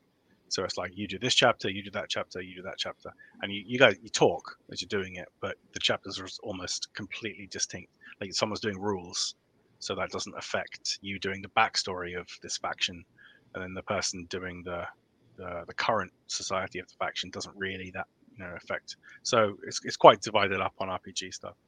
Uh, in terms of novels, when you're working on a big team, uh, ooh, it's we talk about how we're all friends on, on the Horus Heresy team, and we are, but there have been there, there, there, there, of course, there have been moments where everyone's, or where you know, someone's like feels like they didn't get X, you know, when they felt like they wanted it, or you've had to surrender why, or someone's done something in a book, um, and you were like, I was going to do that, you know, like that of course of course that happens. But ex, uh, experience and getting on with the people you work with goes goes a very long way. Like the siege team I, I know they've all said it long like before me but it's, it's it remains true that the siege of Terra team is so like there is in terms of like the way we talk to each other there is no fat left on on that body like we just everyone's there and we're, we're focused and we we talk about we're, we're completely open with each other. No, there's no ego at that table. There's no feelings. No one's feelings are going to get hurt. We, we bend over backwards for each other. You know, if someone wants something, it's not like, well, I kind of want it. It's like, yeah, do it, and this is how I will set it up for you to do it. You know, uh, and that's happening right, like right now. Um, and I obviously can't give specifics on what what I'm writing, but there's a lot of, okay, this just happened in your book and I'll I'll carry that on, or can you set it up in, you know, for me to carry on, etc., etc. And I guess that kind of comes into like the question that um, Leviathan also asked was around, you know, it's it's more than just managing a project. It's writing styles. It's you know setting up the the you know the way that you even see the world. So I guess uh, like any good university group project, you all need to be on the same page. You need to divide the work. The planning process is probably more important than oh, probably yeah. ever before. Uh, otherwise, it just leads up to disappointment. Yeah, yeah. Um, we've been really good at. I say really good. You know, history will judge us on that, but we've been uh, really open with each other on on on every possible level. Um, so it's, it's in terms of communication, we are as open as we could possibly be, which narrows down a lot of the problems. Like that just saws off any ego trouble, and, and ego trouble is like a huge thing. You know, every writer is an insecure asshole looking for vindication, uh, looking for validation, and often vindication. So you know, just uh, eliminating that from the table is, is is a huge deal. You can't over exaggerate. You, you can't exaggerate how important that is. But when it comes to writing styles, like having different styles is kind of the point. As long as you're all telling the same vibe. Again, it's like 40k. It's, it's a it's a feeling, you know. As long as you're all telling the same feeling. Um, like Mortis, uh, I think Mortis is coming out next.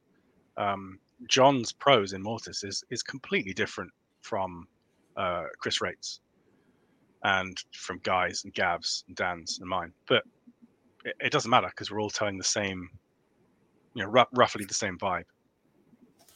It's a feature, not a bug. That's what I'm trying to say. Yeah, no, I agree. I agree. You're all singing from the same hymn sheet. You know, it doesn't have to mean that you all sing in the same um, tone, but yeah, yeah. you're all on the same page. And I guess much like a song with the various tones, you've got a wonderful melody uh, that comes out. But uh, I'm going to start moving towards our final questions. I know it's starting to get a little bit late for you, and I'd like just some recommendations and some maybe some. Uh, if I was aspiring to be a published author, whether it was with Black Library, whether it was be uh, my my favorite uh, RPG company, or you know any type of you know turning writing as a legit profession.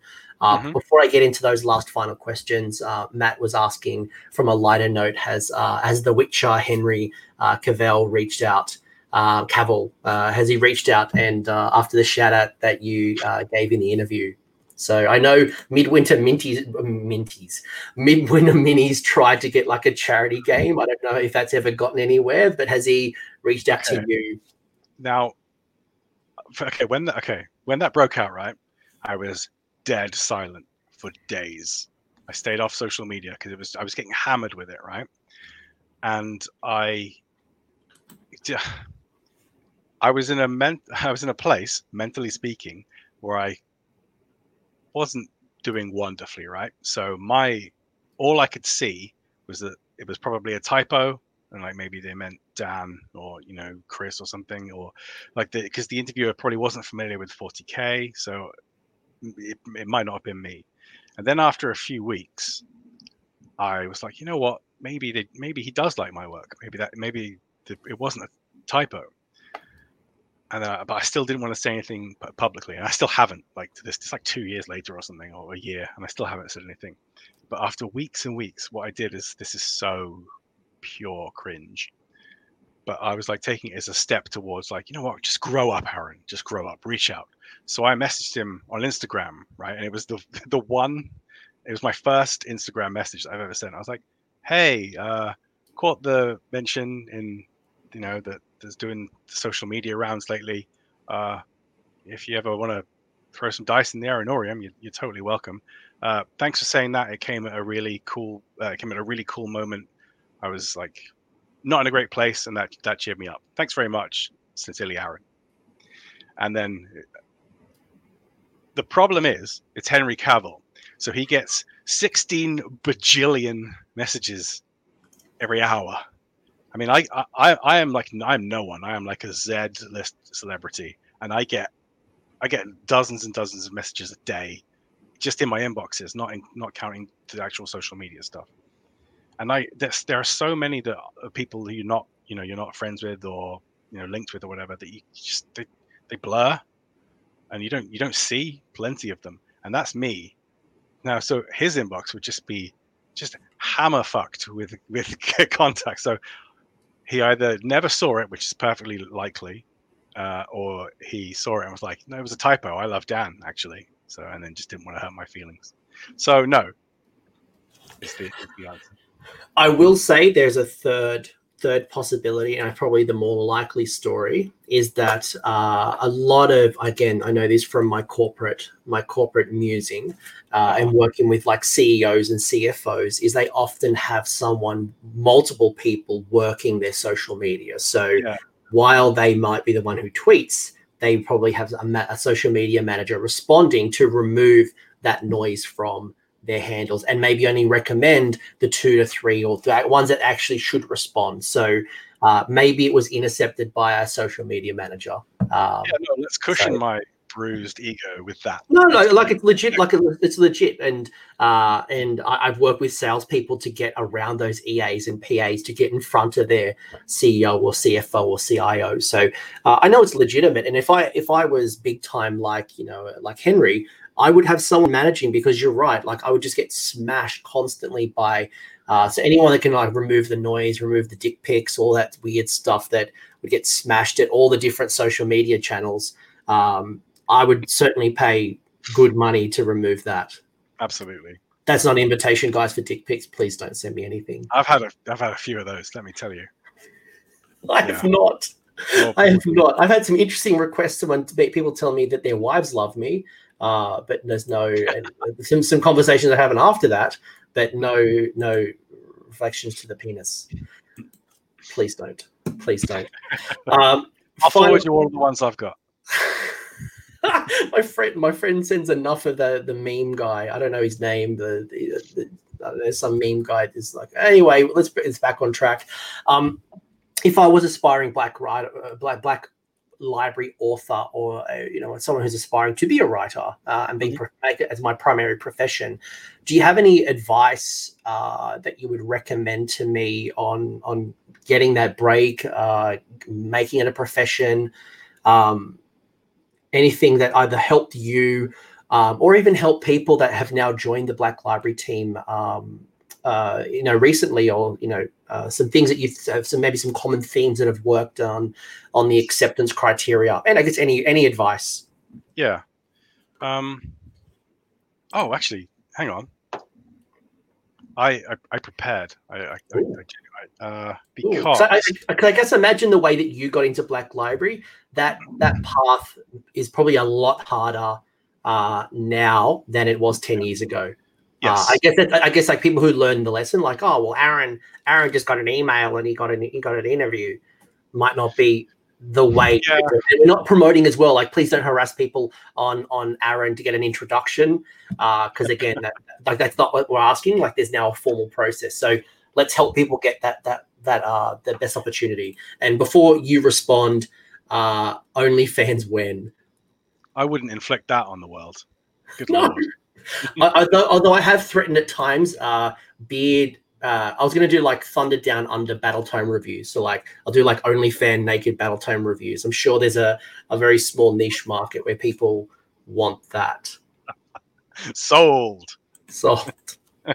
so please continue. Like give now and let's bring us back on track. What's the advice that you'd give me as a uh, aspiring author?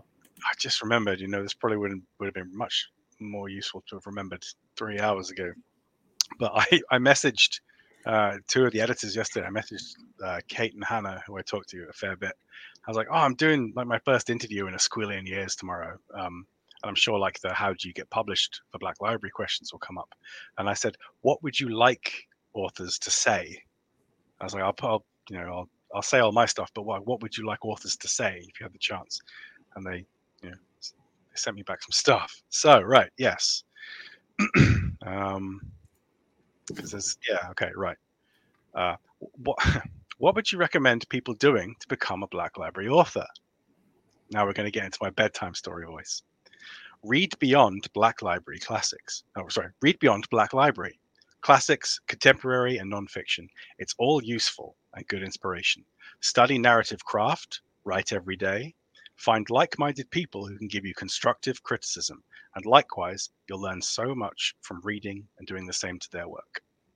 That is, that's that's brilliant because I I get I get so much traction from sending my stuff to uh, to my friends and other authors that I work with, um, because they have like no, they, they will not be gentle if, if something's not working, um, and I'm not I'm not particularly gentle with them. Like we had this long very long conversation with John, for example, when he was writing Praetorian of Dorn, and he was like, uh, you know, we were talking about the ending, and I was like, should kill Alpharius. He was like, mm. I said, no, no, you should kill Alpharius, kill him. And then, you know, that that was that ended up being the climax of the book, and like that kind of thing. I, I've had equally um, I've had worse, worse narrative holes. Like they're they're not like major moments for me. They're just points where the book just grinds to a halt narratively, and I'm like, Chris, you know, Nick, John, someone help me.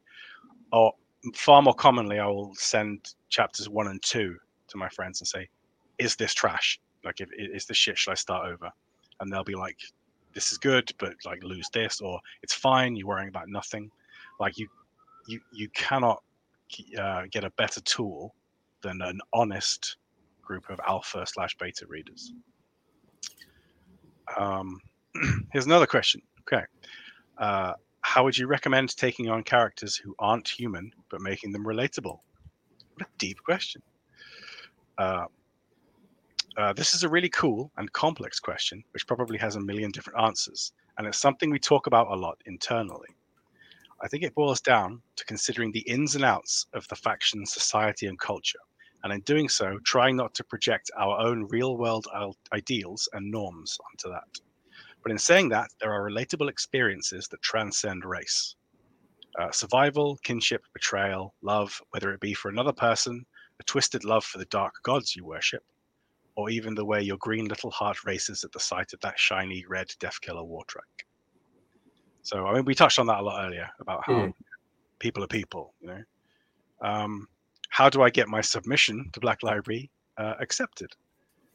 Uh, practice. Don't just write for the open submissions window. Write all year, then rewrite those stories, then rewrite them again. Even if the pitch, this is the crucial part, okay? Even if the pitch isn't always what we're after, if the writing sample impresses us, we're more than likely to approach the author. So I, I see a tremendous amount of anxiety online when it comes to the open submissions window, where people are like, "Well, what if my stories, you know, what, what if they don't like this story? You know, have I blown my chance?" So, no, uh, you, you you haven't.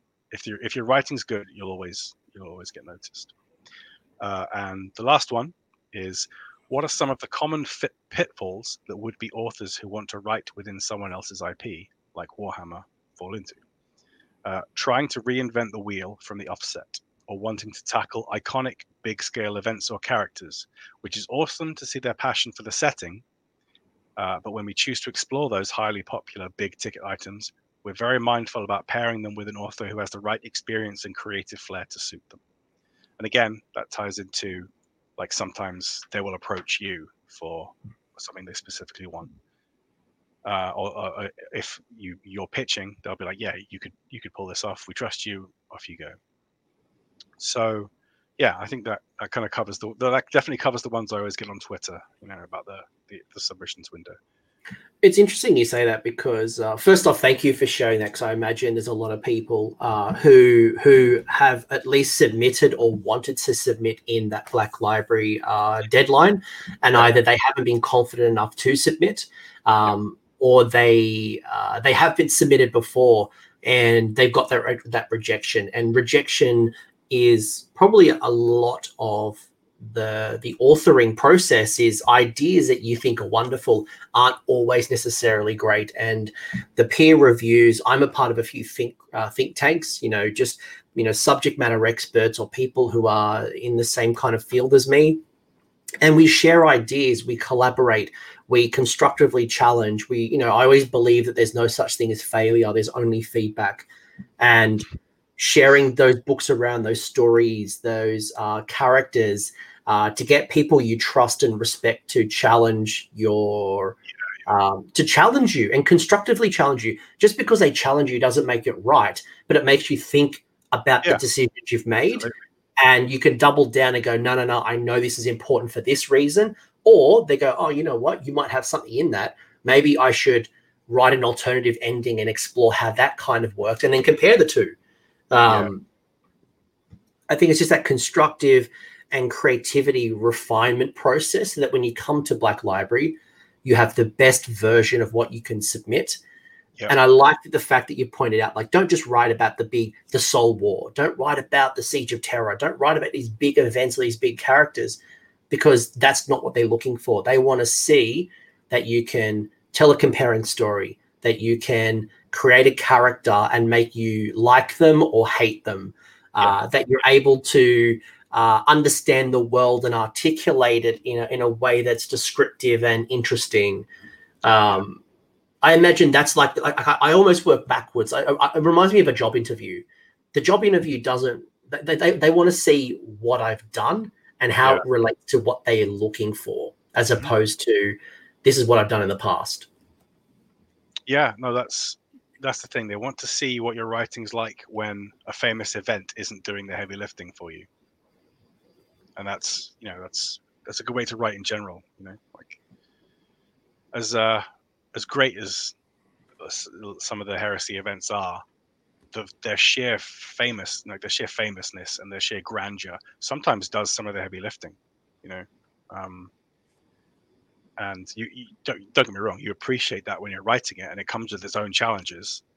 But uh, yeah, like the small scale isn't like a failure. It's not a failure of ambition. Small scale is often where the best stuff is. You know, it would be the easiest thing in the world to write a series about Abaddon in Abaddon's head, but uh, fuck that. I wanted to write about Chaos Marines in the in the formation of Abaddon's Legion. You know, like what's it like to live in the Eye of Terror? I care about that. I don't care about what Abaddon's thinking. Yeah. So yeah, and, and Abaddon is such a, a big big character already that I don't need to get into the weeds of of you know what he had for breakfast. But yeah, yeah I, am absolutely obsessed with you know tell me about the guardsman who's on defending the line as uh, the Genestealers uh, are just uh, this like there's a, a, a, horde of Tyranids about to approach uh, a guy with a las gun. Tell me about uh, the mortal realms with the city of Sigmar that's on the forest of the Sylvaneth, and they don't know if Alarielle's super pissed and is she good Alarielle or is she cut sick? Because that's a that's a very interesting relationship that Alarielle being the goddess of life. Yeah. I'm sure she doesn't appreciate me cutting down a forest to build my city. So am I getting happy Alarielle or am I getting stop cutting down my trees, you jerk, and uh, I'm gonna you know pimp slap you? Even more interesting, just before we go there, even more interesting, I think, is what do the specific leaders of that grove think? You know, like one, why do they think that, and what interactions have they had with your settlement in the past that you maybe don't know about, and that would throw a fork in it? Like that. That's where the stories are. You know, like. And spoiler alert: that guardsman dies. Yes. Uh, yeah, you know. Um, how do you handle rejection? Uh, and we are very close to wrapping up, guys. We've got a couple more questions, but uh, I do, I don't, I don't want to, you know, if I if I get rejected from Black Library, and that probably happens to most people. Um, so knowing that you're not just like the, you know, special snow, snowflake, most people probably get rejected. Um, mm. How how how do you handle rejection when you get turned away from an idea or if you were building up such a big milestone such as a black library submission and you get the the sorry you were unsuccessful or not this time. Yeah yeah. There's um there's degrees of projection i guess and you have to you have to be honest with yourself why you re- were rejected.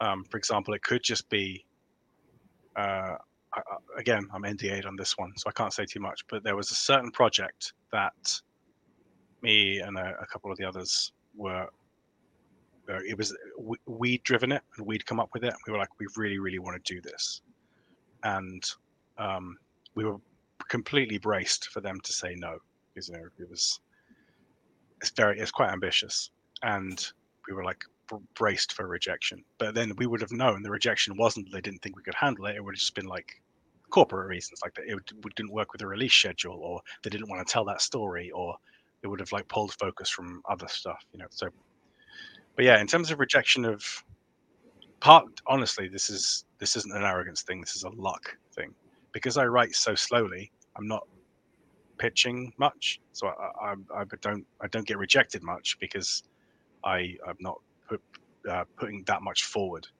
Whereas more professional, uh, prolific authors are putting stuff forward constantly, so they have a way higher chance of getting rejection. I'm not saying that's because I'm better. It's just like a it's just a logistics thing. Uh, and also, I just tend to tell stories that I think uh, they, they're gonna they're gonna want or they'll be cool with me telling. Um, and that's that's very hard to predict. Don't get me wrong. So the key thing is to do is literally follow the submission guidelines. And that sounds like nothing, I, but I promise you it's everything because there are so many people who submit Like, actually, I'm going to blow them away by writing about X instead of Y. They're asking for Y for a reason. Okay, like they're not they're not pissing around. They're not uh, they're not waiting for someone who's just clever enough to buck the system. You know, like sometimes, like when you color outside the lines, you just you make you make a mess. So, you know that that's the best thing. Like if you if you follow the submission guidelines, that in, that increases your chances of acceptance tenfold. And in terms of rejection, you, you, you just can't let it get to you. You, you just can't mm. let it get to you. That's that's it's um it's it's so bland and banal to say, but it's just it's the only truth really. You just can't let it get to you. Everyone comes up against it at some point. It's probably not to say that, and it's not like it's a no, never. Like no, you suck. Don't ever. No, I, I don't imagine Black Library has ever said to anyone, "You suck so bad, you should quit writing and go do something else." Yeah. Uh, it's it's not a no. It's a it's just a not now. And yeah, maybe your yeah. story needs to be refined. Maybe you need to flesh out your characters more. Maybe, as you said, it's just the wrong setting at the wrong time. And maybe next year, when there's a focus on the orcs, uh, the Ghazghkull book would be awesome. But mm-hmm. right now, uh, that time has passed and that window's passed, not quite what we're looking for. And I think you're right as well. We, we try to prove that we're smart. You know, we're, we're the smartest person in the room. And we do we take risks and uh, we do things like oh I'll sneakily do this. I know they said this, but I'm going to try something else and you can often be your own enemy. So I think it's I think it's again I approach job interviews the same way. I work backwards. What is the ideal candidate? What are they looking for? What have they told me about the role? Whether it's experience or whether it is uh, knowledge, whether like what is it that they're looking for? And if I break down the the traits and the themes, I can then work backwards to go right. Well, what's the story that I want to tell? And um, and yeah, maybe I'm not going to pick Magnus, but I'm going to pick, um, you know, uh, a Gaunt Summoner. And I'm going to tell the story of one of the nine Gaunt Summoners of Tzeentch and their relationship or how that works with the the Thousand Sons or um, like what is it? What does Tzeentch? What's what's Tzeentch think about Teclis's rise to power now and having to fight the Lumineth? And uh, don't do it from Tzeentch. Don't do it from from Kairos. Do it from um, a herald. Give me, give me, and then I, I can tell a story. I can build a story about a Gaunt Summoner and maybe a conflict between Gaunt Summoner A to Gaunt Summoner B. Um, I imagine that would be important. Yeah, that's good stuff. That's good stuff. Maybe I should be a writer. No, no. I'll be a pitch man. I'll happily go into Games Workshop and just just do it. It's easy. I'm the I'm the hype man. Like you, I just need someone to write, and I'll be the hype man. Like guys, get the best story in the world. I want to sit you in a time where this is going to happen, and imagine you're sitting there, and blah, blah, blah. that's me. That's why I would be a lawyer in America, but not in Australia is there any stories that you'd like to tell in the future? Obviously, not breaking any NDAs, not t- talking about things you're currently writing on, but put yourself in a world three to five years from now when you're not writing those books. And whether it's Sigmar, whether it's 40k, whether it's Old World, mm. whether it's something like Necromunda, is there a is this there a story or a set of stories or a thing that you would love to tell um, if the opportunity was was um, was there? Okay. Um this is a difficult question because again, and bonus points it's if it's a love story that we talked about right at the start. I, I, want to put you on the hook for a love story. Yeah, no, that would be cool. Um, no, I, yeah, I don't want to say anything that I might actually end up, you know, going to meta saying, "Hey, I want to do this." Um, I've got kind of a weird idea for an, an, a novel about knights, as in Imperial Knights in 40k, where um, it's every chapter is a different generation of a, a different knight who inherits that uh, suit, you know, that that knight, you know. Uh, so a different scion inherits it, and like over over the generations, that knight starts to develop its own personality and its own scars and its own. And, you know, you've got different pilots of, you know, all who are all completely different people down the generations, and you'd follow the course of like that knight world. So it would start off at the heresy, and then you know, what would that? Then you'd have a generation in the Scouring, and then you have a generation in maybe the Nova Terra Interregnum, or you know, all that kind of thing. And maybe the last one, you know, they would be fighting the Tyranids or something, or you know, that kind of thing. I just like the idea of like this generational story where every every chapter is um, uh, like yeah, a, a different generation. But the the one I always say and is always uh, is is unfailingly true is, is Badab. Like I want to I want to tell the Badab war, but I I, I, would, I want to tell it in a certain way, and it wouldn't be like we've told the heresy exactly. Um, do you have any? Do you have any um, aspirations on telling stories uh, from uh, a Xenos or an Aeldari or a, um, even like any type of like I guess I wouldn't say chaos, but certainly a non-human. Uh, I know I know you talked about dwarves and Duardin um, in the past, but uh, do you have a do you have an interest or I, I don't even know how you tell a story from a from an Aeldari point of view or a, from a, a, a Tyranid, a Tyranid view? Um, for the animation stuff, the Hammer and Bolter animations that are coming out at some point, I, t- I did an Aeldari story in that. Um, they've already shown like loads of screenings, so this isn't a spoiler. Uh, with the striking scorpions like running and like that, yeah, that's mine, and I'm, I'm, I, I have no idea how well it's going to go down, but it's it's one of the favorite things I've ever written, and I, I love it to bits. Um, yeah, but I, I, I, we talked about this with Malerion, right? But I would really like to write about a culture in the realm of shadows, um, and like, or like a really reclusive Idoneth enclave, uh, where like all these other forces have discovered there's a realm gate, like at this mm. point, and that, but to them, like to, to all these invading forces, like oh cool, a realm gate that you know, or a wellway rather, that's going to be super useful. But to the Idoneth, it's like the thing that's in the middle of their city so you've got this this massive, massive siege where they have to defend their enclave, and they've hidden for so long, and they have no allies, and they're completely alone. So then they have to think, okay, do we reach out to other people? Like, do we do we make allies? Do we make overtures to the Stormcast Eternals? You know, that kind of thing. I love like the kind of the politics of extinction. You know, like do we where, do we send do we send Daddy a uh, Father's Day gift or at least a card I know we've got some daddy issues with Teclis. Like, do we do we mend? Do we send him a carton of beer and hope he can help? yeah, exactly, exactly. Like that would be that would be a really cool story to tell. I think so. Yeah, that would count as my elf story. Final question, and I, and I know I'm going to get shut down really quickly on this one. When will we learn the fate of Sevatar?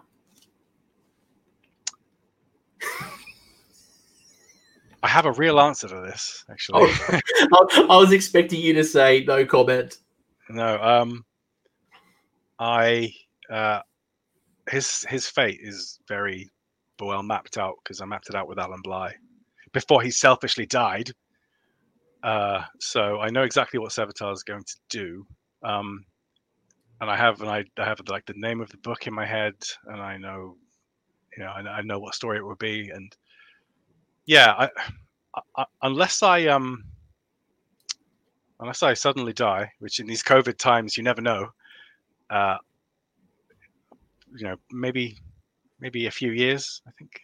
yeah, I, I intend to tell it because I think it's worth telling.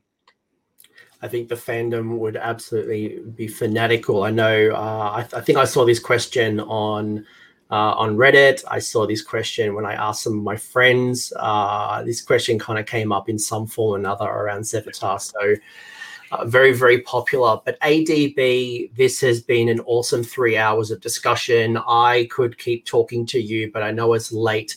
Um, and I do appreciate it is midnight. Um, it's only tw- it's only 11 p.m. a.m. for me, so I've got an Australian Day barbecue to go hang out with.